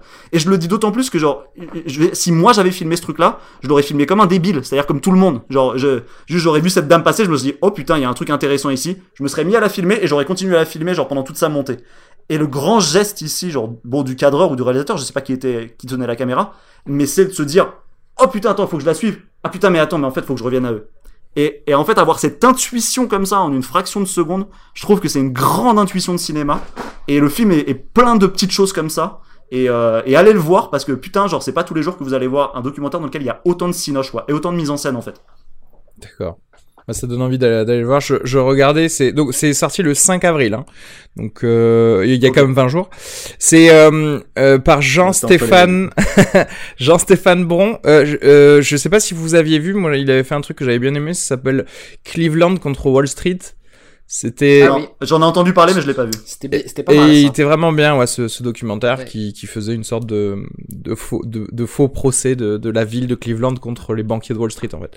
Et euh, d'accord, du coup, ça me donne en- encore plus envie de le, de le voir. Je vais voir si s'il passe pour le coup au Gaumont euh, Wilson. Je sais que ici, les Gaumont aiment bien passer, euh, tu sais, en retransmission directe du Metropolitan des, des opéras, parfois en direct. Donc peut-être que euh, ce documentaire-là. Ils l'ont ils l'ont pris dans leur euh, dans leur sélection. Allez, passons au second film de la semaine sorti donc aussi le 26 avril, c'est Après la tempête de Hirokazu Koreeda euh, avec euh, Hiroshi Abe, euh, Yoko Maki et euh, Yoshizawa Tayo euh, qui est un drame japonais. Je vais vous en lire le synopsis. Malgré un début de carrière d'écrivain prometteur, Ryota accumule les désillusions. Divorcé de Kyoko, il gaspille le peu d'argent que lui rapporte son travail de détective privé en jouant aux courses jusqu'à ne plus pouvoir payer la pension alimentaire de son fils de 11 ans, Shingo. À présent, Ryota tente de regagner la confiance des siens et de se faire une place dans la vie de son fils. Qu'est-ce que vous avez pensé de Après la tempête Euh, Est-ce qu'on commence toujours par Arthur? Ouais. Ok, Tu ouais, es pas un grand fan de ce réalisateur. À ce qu'on m'a dit? Et alors, du coup, ouais, je, je, je, moi, je vais vous faire un petit payoff euh, euh, narratif avec ce que je vous racontais tout à l'heure de ma soirée électorale. Euh, Koreeda euh, est pas encore dans mon top 5 euh, des réalisateurs de tous Ah. les temps, mais pendant cette soirée, euh, j'ai émis l'hypothèse que d'ici 20 ans, il, il ferait son entrée. Euh, bon, je trouve que c'est un cinéaste sublime. Euh, dont j'ai pas vu tous les films, mais pour moi, en tout cas, c'est le plus grand cinéaste japonais en activité. Euh, il a fait euh, ses deux derniers films étaient deux immenses films, euh, Tel père tel Tel fils, père, tel qui fils, est ouais. euh, pour moi une sorte de de de mélo vraiment mais cosmique, enfin, vraiment fabuleux, un très très grand film, un film quasi parfait de mon point de vue, genre une ampleur émotionnelle dingue quoi et un sens de, du travelling, de la mise en scène, du temps surtout parce que chez Correda aussi c'est quelque chose de, très important, les durées genre que ce type invente, euh, la justesse des gestes qu'il fait jouer à ses comédiens, etc. Enfin il y a un truc comme ça qui est d'une précision chez lui euh, qui toujours me bouleverse en fait et qui en plus euh, me touche d'autant plus que genre il a une science du geste incongru qui est toujours un truc que je trouve extrêmement difficile à faire, c'est-à-dire demander à ton comédien genre de faire un truc bizarre et qu'en même temps ça te paraisse bizarre au moment où tu le vois mais en fait tout à fait juste. Euh, et il y a ça il y a ça dans tous ces films. Euh, et c'est quelque chose enfin, ouais, auquel je suis euh, assez sensible. Euh, et voilà. Et donc du coup bon bah moi c'est vrai que j'allais voir ce film euh, avec beaucoup de de- d'excitation. Euh, ce qu'il faut savoir tout de suite c'est que c'est vraiment un film dont le postulat narratif euh, est tout petit en fait. Euh, c'est-à-dire que déjà un c'est une chronique donc c'est pas du tout un film qui est aussi dramatisé que, tel père tel fils tel père tel fils dont le point de départ par exemple euh, était euh, c'est l'histoire euh, d'une famille enfin d'un homme et d'une femme qui se rendent compte qu'en fait que leur fils de 6 ans n'est pas vraiment leur fils parce que les bébés ont été échangés au berceau dans, à la maternité. Et donc du coup ils prennent la décision en fait de récupérer leur vrai fils enfin leur fils biologique de 6 ans euh, parce qu'ils sont convaincus que les liens du sang euh, sont plus forts que, euh, que, que, que, les liens euh, qui se sont construits euh, depuis qu'ils élèvent ce petit garçon de 6 ans. Euh, donc ouais, bon, on voit un postulat genre énorme, enfin le genre de truc, euh, tu, je veux dire, tu peux le pitcher comme ça, tu donnes envie à tout le monde d'aller voir le film, c'est facile de faire une bande-annonce dessus, enfin on voit comment, en termes de dramaturgie, c'est c'est tranchant quoi.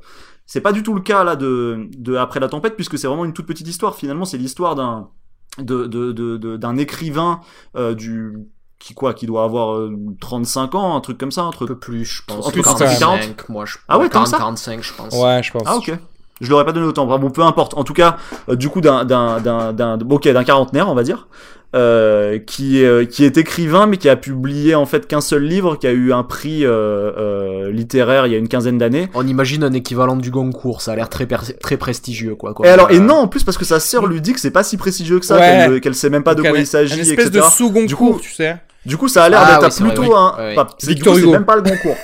Enfin, c'est même pas le Goncourt. Bon, le Goncourt, du coup, est le plus gros prix. Enfin, peut-être après le prix Nobel, mais. Enfin, en tout cas pour les Français. Mais, euh... mais oui, bon, toujours est-il qu'il a eu un prix, je pense, qui, vaut quand même quelque chose, puisqu'il a l'air d'être un tout petit peu estimé dans son domaine. Euh, mais toujours est-il qu'il a jamais écrit de second, bouquin et qu'en fait, il a quand même toujours été obsédé euh, par euh, sa, sa carrière d'écrivain et qu'en fait, il en a quand même euh, pas mal négligé euh, son, Sa famille. son- la femme dont il était amoureux et avec laquelle il avait eu euh, un petit garçon. Si bien qu'on les prend, on le prend au début de l'histoire alors qu'il est plus avec cette femme. euh, et que sa carrière d'écrivain euh, continue genre à battre de l'aile euh, et que pour essayer de trouver l'inspiration euh, il bosse en tant que détective privé euh, dans une sorte de petite entreprise quoi. Enfin, pour trouver l'inspiration. Ce Supposément pour dit, mais en fait, c'est parce qu'il a besoin En d'argent. fait, c'est parce que qu'il a surtout il a besoin d'argent. Et, euh, et en fait, et, et du coup, l'histoire commence comme ça, sachant que c'est quelqu'un qui a une névrose, euh, qui est que c'est un, un parieur, c'est un joueur, il joue aux courses. Euh, et en fait, ça va nous raconter un peu l'histoire de cet homme qui essaie genre de faire le maximum pour réussir à voir son fils. Le problème, c'est que il arrête pas de dire à sa compagne euh, qu'il va lui payer sa pension alimentaire. Euh, or, euh, il lui paye jamais parce qu'il il claque tout son argent aux courses. Euh, et finalement, en fait, ce, film, c'est une chronique, mais c'est aussi une sorte de variation sur la comédie de remariage. La comédie de remariage étant un, une sorte de, de, de genre qui a été théorisé par Stanley Cavell, qui était un genre qui s'est surtout beaucoup déployé dans les années 30 euh, aux États-Unis, puis qui ensuite genre, a eu euh, plein de variations euh, là-dessus, mais qui consiste en gros à prendre un couple en crise et qui va chercher à résoudre ses problèmes.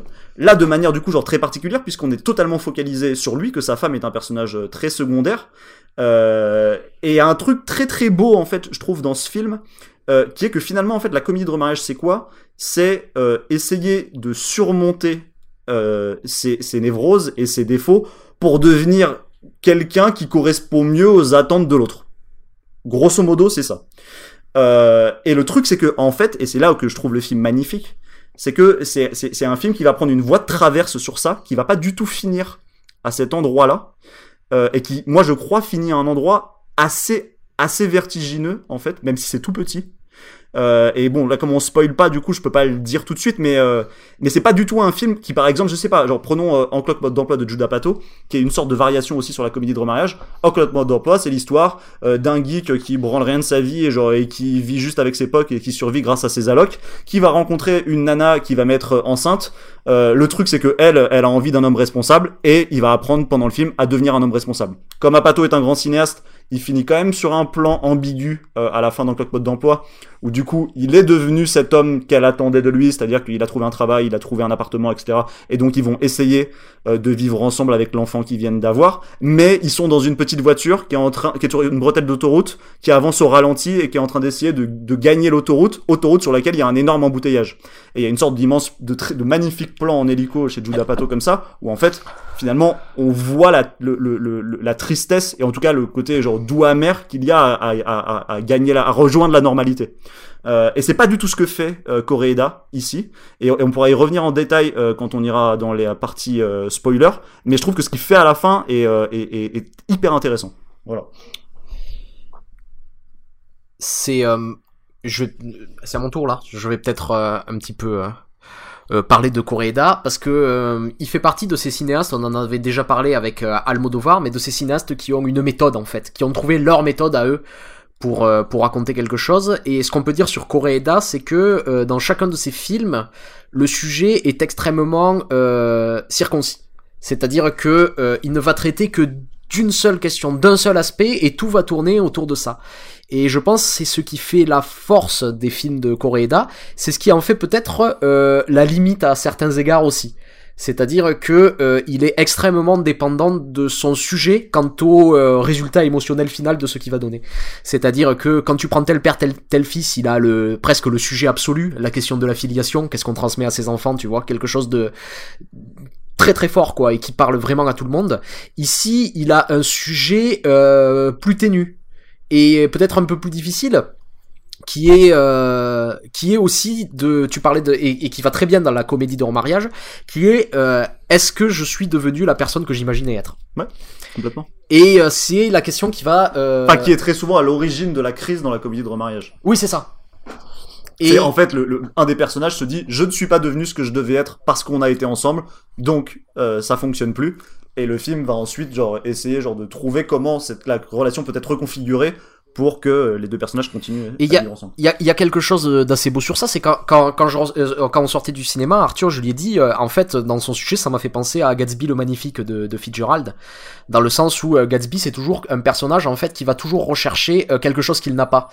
Euh, cette lumière verte qu'il recherche, la femme qu'il est, la femme qu'il a aimée, le, le- et en fait qui arrive jamais à la- à l'attraper. et il y a ce moment très beau à la fin où il dit, euh, mais demain on essaiera d'étendre notre bras plus loin pour essayer d'attraper cette lumière verte, en sachant qu'elle nous échappera toujours, tu vois. Et il y a quelque chose de ça dans ce film et de, de terriblement mélancolique aussi. Ah. C'est-à-dire que pendant tout le film, on a un personnage en fait qui se projette toujours dans le futur, en se disant qu'il aura toujours le temps de, de faire mieux. C'est-à-dire que euh, il refuse les autres boulots parce qu'un jour il sera un grand écrivain qui sera reconnu et qui gagnera de l'argent. Il refuse de d'écrire un manga parce que c'est en dessous de lui. Il refuse de travailler à plein temps dans la dans sa boîte de détective privé parce qu'il va devenir un grand écrivain. Euh, il, euh, il il va pas retrouver une autre femme parce que de toute façon un jour c'est sûr il retrouvera la femme qu'il aime qui est son son, ex-femme. Euh, les choses vont s'arranger avec son fils et il vit toujours dans ce futur hypothétique en sachant qu'il est toujours à manquer de l'argent, à avoir des créanciers sur le dos. Et en fait, j'ai l'impression que ce film, après la tempête, c'est ce moment où ce personnage se retourne sur sa vie et il se, il se rend compte que la plupart de sa vie c'est dans le passé et qu'en fait il est passé à côté. Complètement. Et, et, y a- et- et c'est, c'est le titre du film aussi, après la tempête, c'est-à-dire il y a une tempête qui va venir et qui c'est un des plus beaux moments du film d'ailleurs, euh, ce, ce moment où la famille se réunit autour de cette tempête. Mais après la tempête, c'est, euh, c'est toujours cette idée que euh, ce personnage vit dans un moment où en ce moment ça va pas, mais après la tempête ça ira mieux. Et en fait c'est un personnage qui se rend compte que après la tempête ça ira pas mieux en fait. Et il y a, il y, a, y a quelque chose de très très beau sur ça quoi, je pense. Ouais, complètement.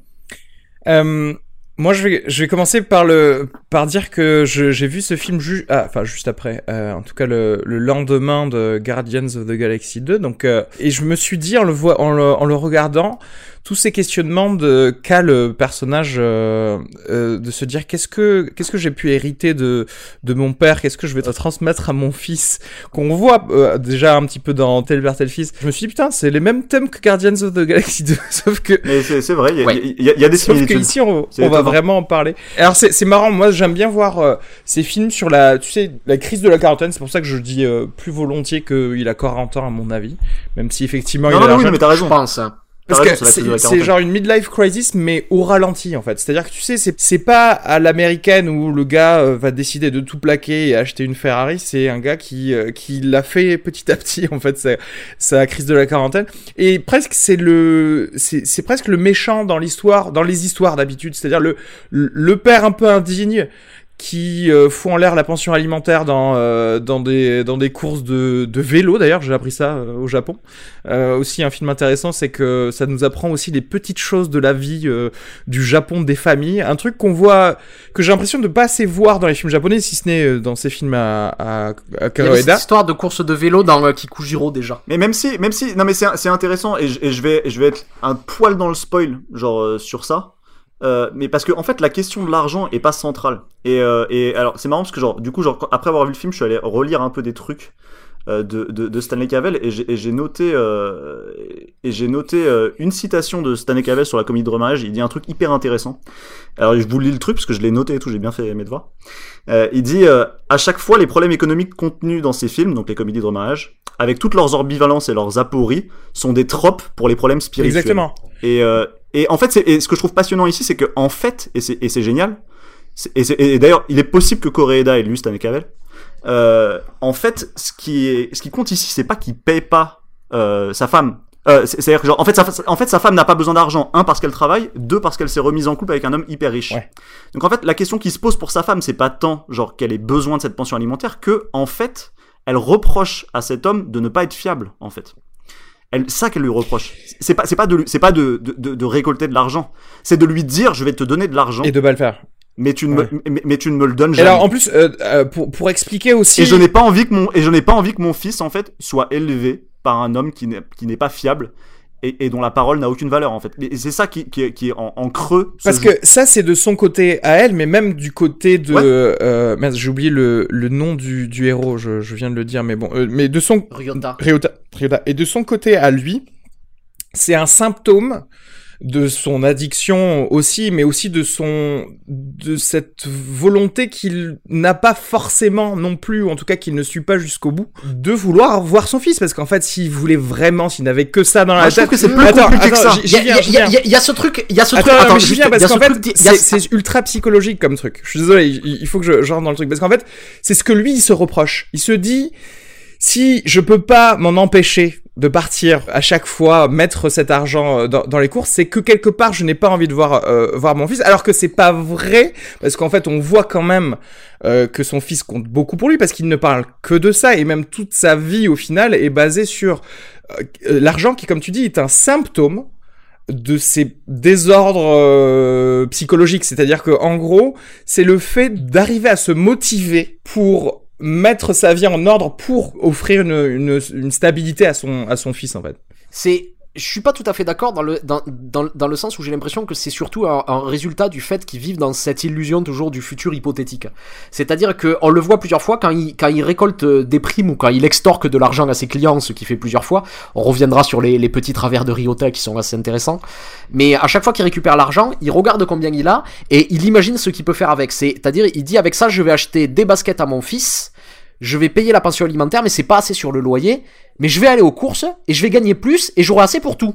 Et résultat, il se retrouve avec rien. Et il le refait plusieurs fois, ça, tu vois. C'est, il a toujours cette illusion que tout ira mieux, que tout t'ira Oui, c'est bien ça. à un Et cette illusion-là, en fait, est une névrose, et en fait, qu'il ne surmontera jamais dans le film. Mais le film trouve une voie de traverse en dernière instance pour résoudre quand même sa situation, même si elle demeure, en fait, très ouverte à la fin, euh, que je trouve euh, très, enfin, ouais, très belle, et euh, mais dont on pourra parler dans les spoilers.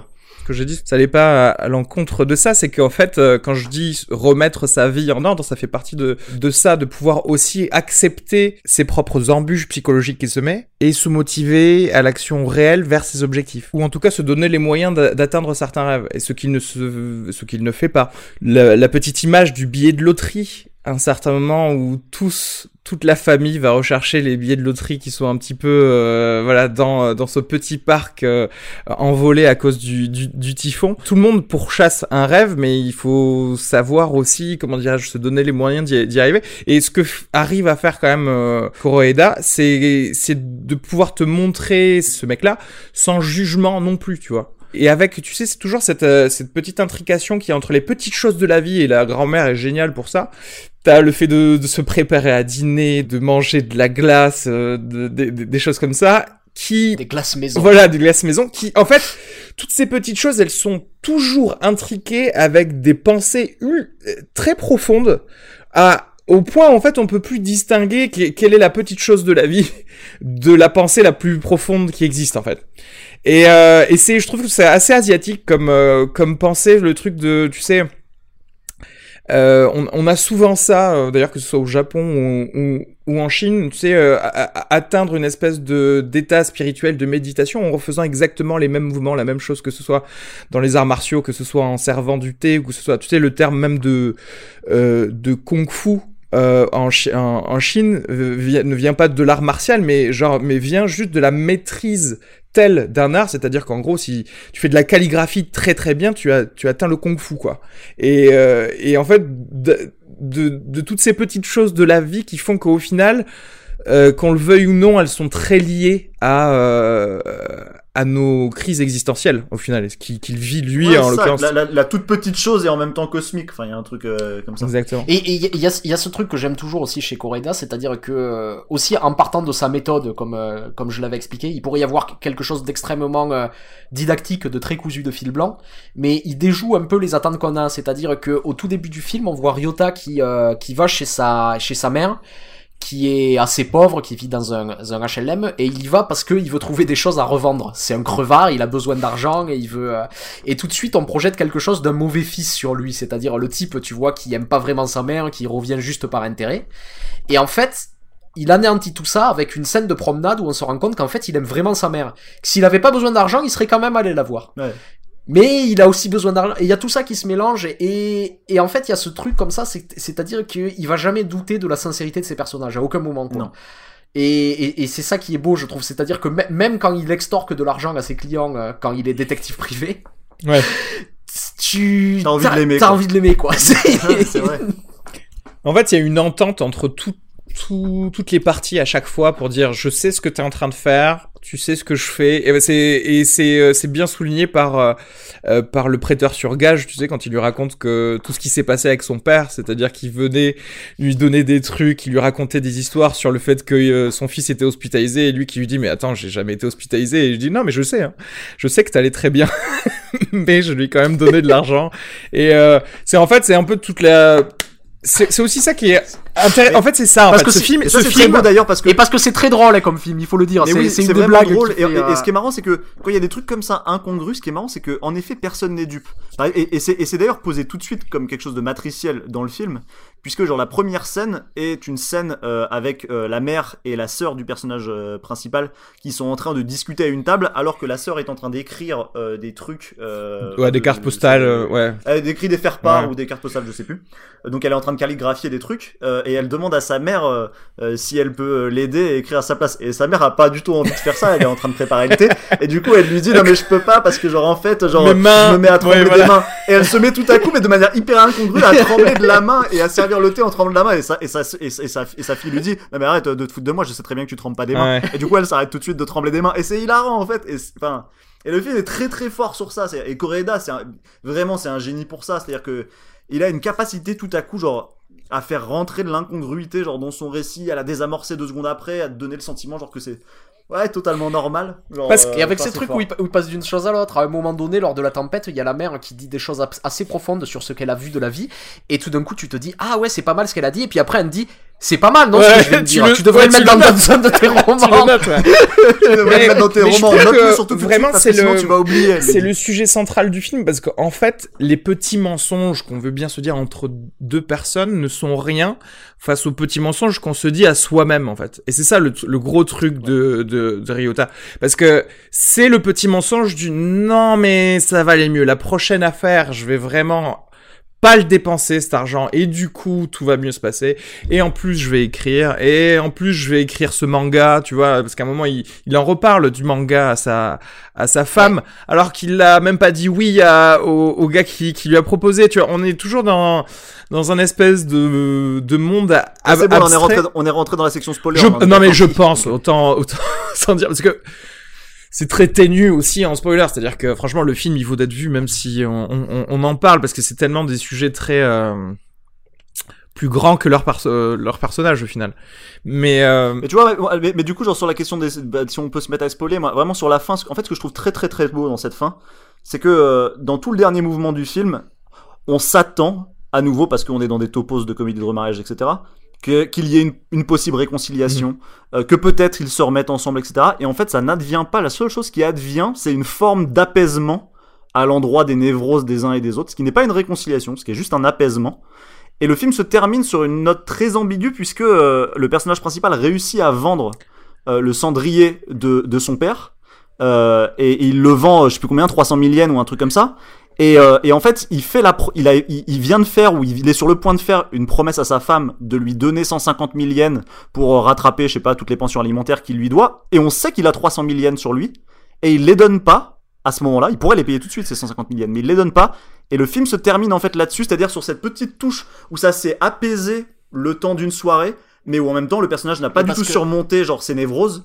Et où en fait Alors, il est possible que ça c'est reparte en très drôle. cacahuète genre et- euh, deux et- jours et- après. Et, juste- et- et je trouve le a- film très fort a- sur ça. Il y a autre chose aussi qui se passe sur cette scène, c'est-à-dire que euh, ils viennent de remarquer avec effroi qu'il est devenu comme son père, ce qu'il voulait absolument éviter, et euh, parce que son père était pas fiable, etc., et que lui est devenu de la même de, le- la même personne.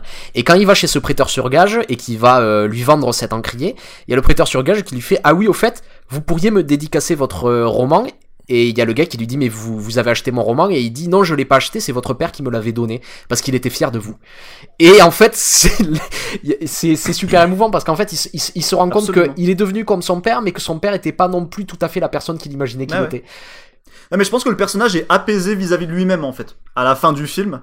Et qu'en même temps, il est, il est, il est pas devenu ce que sa femme attendait de lui. Donc on sait pas du tout ce qui va se passer, genre pour sa vie de famille. Il est pas du tout certain que ça ira mieux. je peux sortir ma vision ultra optimiste qui est totalement autre de, de la fin. C'est-à-dire qu'en fait, moi, je n'ai pas vu la transaction de l'encrier jusqu'à la fin. C'est-à-dire qu'en fait, pour moi, il ne l'a pas vendu. Parce que Ah ouais, il lui a, il lui a donné le truc et c'est pour ça que du coup il ne peut, il ne peut pas lui donner l'argent. Mais pour moi, c'est la, la, euh, la, comment dire, la traduction, c'est la motivation du fait que non, je vais réussir à, avoir les 100 millièmes, les 100 000 yens par moi-même sans en plus euh, trahir mon père qui finalement n'était pas la personne que que je croyais qu'il qu'il était. En- et en plus pour rajouter un petit peu fait. dans le dans l'optimisme. Qui était la personne qui croyait qu'il était, mais qui était juste fier de lui. Oui, en, en plus, Ce qui, ce qui- en ce plus qui, de fait ça. mais lui permet de, de s'apaiser à l'endroit de l'affiliation qui pour lui était conflictuel pendant tout le film et qui en fait en dernière analyse l'est moins à la fin du Mais c'est important hein, qu'il soit fier de lui euh, aussi, hein, parce que tu sais que quand son fils, quand donc le petit-fils, quand le fils de Ryota lui dit euh, que le grand-père du coup avait dit que le que le fils ne l'aimait pas, il, ça l'a pas ça l'a pas surpris. Donc quelque part, je pense qu'il y a eu un regain d'estime pour son père avec ce, ce livre qu'a redonné le prêteur sur gage. Et le pour vraiment donner le, juste le, le clou encore de l'optimisme pour voir que pour voir que t'as vu quand je regarde des films quand même, pour moi c'est la méga happy end tout le temps. Euh, la, la chanson à la fin qui dit c'est un Mhm. pas en avant. Et il répète ça dans, dans, dans ce- je sais pas si vous avez eu les sous- la chanson sous-titrée à la fin peut-être. Si, ouais. Si, si, Et du eu, coup, euh, et du coup voilà, du coup je me dis, tu vois, peut-être que Non mais c'est c'est une fin qui est douce amère. Elle pourrait, ça pourrait passer d'un côté comme de ça l'autre. reste dans l'ambiguïté quand même aussi parce que ça veut dire que même si effectivement on suit euh, tout ce que tout ce que je crois sur cette fin, tout n'est pas gagné. C'est-à-dire que c'est à lui aussi de se battre quand même pour avoir le, Ah, pour avoir le reste. Et aussi, je- une, comme souvent chez Coreda, une grande partie du film, il faut le dire, est portée par les acteurs qui sont, euh, Ah, ils qui sont excellents. Qui sont tous fabuleux. Et avec une mention spéciale pour euh, euh, Ryota, je me rappelle plus le nom de l'acteur, mais euh, qui est super. Mais et la, Je crois la que c'est grand-mère Hiroshi jouée par, Abe, non, c'est pas Kiki Kirin. Hiroshi Abe, ouais, c'est ça. Et Kiki Kirin qu'on avait vu chez Naomi Kawase Ah ouais. l'année dernière dans euh, dans Anne. Et, dans les, et qui joue aussi dans les délices de Tokyo. Ben c'est celui-là, ouais, Anne. Ah, c'est le, et le titre Ah, original, ah, c'est Anne, pardon. Euh, les délices de Tokyo. Et euh, bien. et euh, en fait qui est ahurissante quoi. Ouais, Mais c'est-à-dire un peu, elle passe de l'émotion à la drôlerie à la et c'est enfin elle est elle est extraordinaire C'est quoi. C'est euh, Petit bémol peut-être sur la, alors pas la grand-mère, mais juste la mère. Je sais pas, je l'ai pas trouvé ultra, je sais pas. Euh, mais euh, elle, a un, elle, a un, elle a un rôle moins approfondi aussi. Oui, mais euh, dire, après quoi. les autres euh, C'est un rôles, personnage très straightforward, quoi. Effectivement. Mais du coup, ouais, enfin bon, du coup c'était à son, c'était son problème, hein, de mieux, de mieux la jouer. hein. Mais euh, effectivement, euh, co- contrairement à Hiroshi Abe, lui il y a du niveau et en plus il a un charisme assez ouf, ce qui est. euh, Qu'est-ce qu'il est beau? Ouais, il est, il est beau et puis aussi fo- forcément il détonne par rapport à tous les autres personnages parce qu'il est, il- c'est un personnage qui est grand, euh, qui euh, et tout le monde lui dit qu'il est grand et en plus c'est vrai que quand tu le vois arriver, il, tu dis mais il est quasiment obligé de se baisser à chaque euh, porte. en fait, tu, tu sens qu'il est spécial et c'est vrai que avoir un protagoniste Et- spécial déjà physiquement. et- il y a un truc parce que son fils est, est, est, est, complexé par sa petite taille. Ouais, Et il y a tout le monde qui lui dit mais un jour tu vas ressembler à ton père, tu sais. Et il y a, il y a ce truc très... euh, c'est clair. Et euh, non mais voilà, mais clairement euh, un bon. Est-ce que vous, vous avez des petites scènes euh, toujours en spoiler, peut-être euh, à dire? C'est vrai que Euh. tout- toute mini scène a toujours un petit euh, euh, une chose qui lui répond en termes euh, en termes psychologiques de tous les personnages. En fait, c'est toujours. euh, Il y a, il y a- y a- y a peut-être une scène, on en avait parlé, mais que, que j'aime énormément. Il y a une scène où, où en fait, euh, euh, à un moment dans le film, on, on apprend en fait que euh, la grand-mère et la belle-fille, donc l'ex-femme de Ryota, se voient se voient très souvent parce que euh, ben, le petit-fils en fait adore sa grand-mère. Donc sa mère, même sans son père, l'amène souvent chez sa grand-mère et on apprend que en fait elles vont souvent ensemble au restaurant manger des sushis. Et en fait, euh, plus tard dans le film, et on, on peut s'imaginer donc pendant tout ce temps que en fait la grand-mère, si elle est proche de sa belle-fille, c'est parce que elle veut essayer de les remettre ensemble, toujours cette idée de la de la Du comédie remariage, de remariage. Complètement. Et il y a une discussion entre les deux où la grand-mère lui dit clairement euh, Est-ce que tu crois qu'un jour tu te remettras ensemble avec lui? Et elle, elle lui dit que ça sera jamais possible. Et du coup, la, la grand-mère, elle a, elle a un truc. Parce qu'en fait, à ce moment-là, on se rend compte que c'est pas seulement pour euh, la remettre avec son fils, mais qu'elle l'aime vraiment, sa belle-fille, Oui, oui. comme si c'était sa propre fille. Elle lui dit d'ailleurs. Et elle lui dit Alors je comprends, on n'ira plus au restaurant euh, ensemble toutes les deux. Et là, il y a, il y a sa belle-fille qui lui dit Mais si, si, on ira, et c'est même moi qui paierai les prochaines fois. Et là, il y a les, il y a les, les deux femmes qui se regardent, et il y a, et, Et il y a un soulagement. il y a un fait. soulagement. Et, et Et toujours, C'est magnifique. toujours ce truc très beau, c'est-à-dire on projette des choses parce qu'on est habitué à, à ce que les films soient comme, comme ça, et, et c'est toujours, on, on se rend compte de la sincérité des personnages. Il y a un truc de très très touchant toujours dans ces petites scènes-là, dans ces moments. Et il y en a plein dans le film, hein, des moments comme ça. Non, et complètement. Et, et ce qui est très fort ici, c'est que vraiment le le récit est très fin, quoi. C'est-à-dire que genre il te prend par surprise. Ici, ton attente, c'est que cette femme, qui est donc la mère du personnage principal, en fait, elle opère pour essayer de remettre son fils avec cette femme parce que c'est ce qui lui, elle pense que c'est ce qui lui manque, genre pour être heureux dans Mhm. sa vie. Euh, et en fait, non, c'est plus compliqué que ça. En fait, c'est juste que elle aime très fort cette femme et que le fait que son fils soit plus avec elle, c'est une souffrance aussi parce qu'elle s'imagine que c'est du coup plus compliqué de la voir, etc. Parce qu'il y a tout ce passif et tout.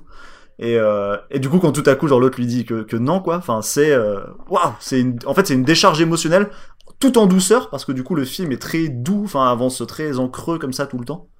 Mais euh, moi, je trouve que c'est d'une finesse euh, assez remarquable, quoi. Et il y a plein de moments très. À un moment donné aussi, il est avec une de ses. Là, c'est un moment très drôle euh, et ils sont en train de, suivre, de suivre euh, euh, une femme pour prouver son infidélité parce qu'il est dé- dé- détective privé. Et pour suivre cette femme, en fait, il y a une de ses collègues qui s'est, qui a, qui a mis une robe et qui se fait passer pour une cliente d'un love hotel pour essayer de voir ce qu'ils font. Et à un moment, il est au talkie-walkie et il lui dit ah oui, t'es très bien, tu ressembles à une pute. Mais c'est un compliment.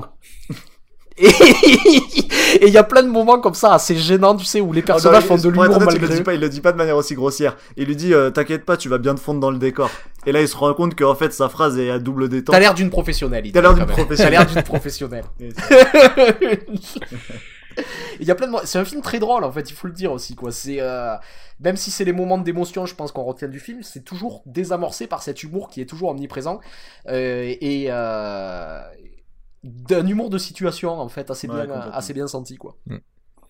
Mais vraiment, encore une fois, je suis obligé de, de donner la mention spéciale pour la, pour la grand-mère. hein. Elle, elle est vraiment. On aimerait avoir une grand-mère comme ça, en fait. Ah, La grand-mère qui a aussi son petit arc narratif puisqu'elle est amoureuse de son professeur de musique classique. Qui a, qui, qui a son âge aussi, il y a une jolie petite sous-intrigue aussi Ouais, avec, euh, avec ça. Un petit peu, ouais. Euh, Est-ce que je peux prendre vos miams pour, euh, pour After the Storm? Euh, ouais, moi je vais mettre 3 miams et demi. Moi, j'en mets 4. Et moi, je mets 3 miams et demi également. Donc voilà, assez euh, con- con- consensuel euh, cette, cette note pour nous, pour nous tous. on recommande. mais mais as- as- assez bizarrement parce que euh, on en a parlé un petit peu avec Arthur, mais euh, donc tel père tel fils, ça avait été un succès critique ahurissant. Et c'est 5 miams pour moi, tel père. Alors, Et Moi, effectivement, ce et- film, et- il y a juste un poil. S'il y avait plus d'émotion, de- d'impact émotionnel, comme moi, j'ai, j'ai, j'en ai ressenti pour tel père, tel fils, j'aurais mis un petit 4 ou, ou 4, tu vois. mais mais je, suis- mais je suis d'accord, je, je le trouve moins bon que tel père tel fils, en, en partie euh, parce que le sujet en fait implique moins d'émotion aussi, je pense. Il y a, Ah, mais il le y a truc, c'est que, genre, en vrai, je mets, je mets 5 miams à tel père, tel fils, je mets 4 et demi à notre petite sœur et je mets 4 à celui-là. Du coup, genre, je suis un peu inquiet, j'ai pas envie qu'on descende. mais, mais, mais ce que j'ai remarqué, c'est que déjà, notre petite sœur avait pas eu des super critiques, alors que c'est un film Ah, je, sais pas pourquoi je l'appelle 4 sœurs, moi, ce film. Ouais, oui, vas-y, pardon. Et, et celui-là, et celui-là non plus avait pas eu des super critiques. Et en fait, c'est assez bizarre parce que j'ai l'impression qu'on est vraiment dans la continuité. Mm. C'est-à-dire, je comprends pas pourquoi on encense d'un côté tel. Alors, il y a le côté que tel père tel fils est plus dramatisé, certes, mais c'est quand même le même cinéma. C'est la, c'est la, c'est la même force de mise en scène. C'est la même. euh, Oui, c'est ça, mais c'est juste qu'il y a une dramaturgie qui est, qui est, qui est plus, euh, qui est plus tranchante, quoi. Ouais, mais mais je trouve bizarre en fait cette euh, cette disparité chez les auteurs aussi constants. En fait, il y a un truc qui me. Oui, je- j'entends. C'est intéressant. Ce- ce- Voilà. je, je sais pas, j'étais en train de penser. En fait, ce film, euh, Ryota, c'est le, c'est l'inverse de Percy dans Lost City of Z, en fait. Tu vois ce que je veux dire? C'est le gars, il a un rêve, mais il se donne zéro moyen pour, pour le. Enfin, tu vois, il se trouve tous les prétextes qu'il faut pour ne pas y aller.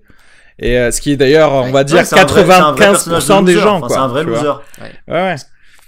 Euh, ouais, le vrai, le vrai loser euh, qui prend les, qui fait les, les mauvais choix, mais qu'on ne peut pas s'empêcher de regarder avec un œil, euh, un œil euh, Non, parce que empathique genre, total. non, parce ce que en fait, tu aimes les losers. Juste, un loser, je l'aime tout de suite. Enfin, euh, plus qu'un. Oui, oui, forcément, un dire. outsider. Qu'ils ont un pas outsider, il va- Ils essaient pas de manipuler en fait. Et puis, ils sont fragiles, en ça et ils ont. euh, Je sens tout de suite la fragilité chez un loser pour des raisons juste évidentes, hein, comme tout Ouais, monde. forcément. Et ça me touche tout. Enfin, tout- c'est pas que ça me touche, mais en tout cas, je me dis. Ah tiens, ça va être intéressant, genre d'aller essayer de comprendre pourquoi ce type est un loser. Est-ce qu'il peut surmonter sa loserie ou pas? Est-ce qu'un mec qui est un winner toute sa vie, il peut regarder un film comme ça où il en a marre des losers Il fait non, mais c'est bon. Je sais pas, je suis un peu un loser moi donc. Non, mais parce Ouais, que tout le aussi, monde, tout le monde se met pas. tout d'abord à la place de l'outsider, forcément, tu sais. Bah oui. Mais, euh, mais un mec qui est euh, genre Tom Cruise, tu vois, entouré de gars scientologues qui lui disent tu es la meilleure chose qui arrive dans, dans, dans l'univers, tu as zéro tétane en toi. Est-ce que, est-ce que, alors, je vais te Alors, dire une je chose. sais que faut moi j'aime beaucoup Coréda, donc on peut être winner. mais, mais alors, et surtout, je vais te dire une chose, genre, moi je pense que Tom Cruise aime les losers aussi, euh, pour une raison qui est que, alors, et c'est, et c'est presque un cas euh, unique à Hollywood, je trouve.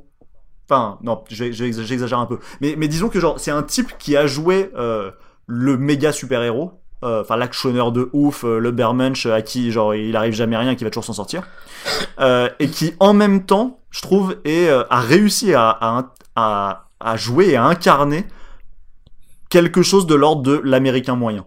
Et c'est ce que Spielberg d'ailleurs a vu chez lui pour la ouais. quand il le fait jouer dans la guerre des mondes, Ah, et so- et je trouve qu'il est sublime. soit dit en passant, il a joué un des plus beaux losers de l'histoire du cinéma, qui est le, le Dr Hartford dans euh, Eyes Wide Shut. Absolument. Au final, les losers, ça attire tout le monde. Voilà. Petite chance pour vous, tous ceux qui écoutent fin de séance. Non mais c'est mais c'est étonnant non, mais, non, parce que quand on regarde le début de la carrière de Tom Cruise c'est contre-intuitif de se dire un jour Tom Cruise va jouer l'américain moyen Ouais, ouais. Et, et il le fait à la Il perfection. le fait à merveille, ouais. C'est vrai. Donc il y a de la loserie en lui. c'est ça. vrai, ouais, ouais. Il y arrive, hein, parce que même né un 4 juillet, tu vois, c'est pas parce que c'est pas genre le loser qui gagne à la fin, non, c'est juste le. Bon, bah écoutez, euh, les enfants, ça suffit, hein. Je vous laisse aller regarder euh, Fast and Furious 8 parce que vous l'avez pas encore vu. J'espère que vous y allez de- fait. dès Ouais. ce soir. On va y aller, c'est sûr. Et, euh, et je vous dis à très vite, à très bientôt euh, à tous et bisous. Bisous. Salut. The secret to summer ready skin is here. Osea's number one best selling Andaria algae body oil, clinically proven to instantly improve skin elasticity and transform dry skin to silky, soft, and unbelievably glowing. Its signature scent of freshly squeezed grapefruit, cypress, and mango mandarin transports you to sun kissed summer days. Get healthy, glowing skin for summer with clean vegan skincare from Osea. Get 10% off your first order site wide with code GLOW at OseaMalibu.com.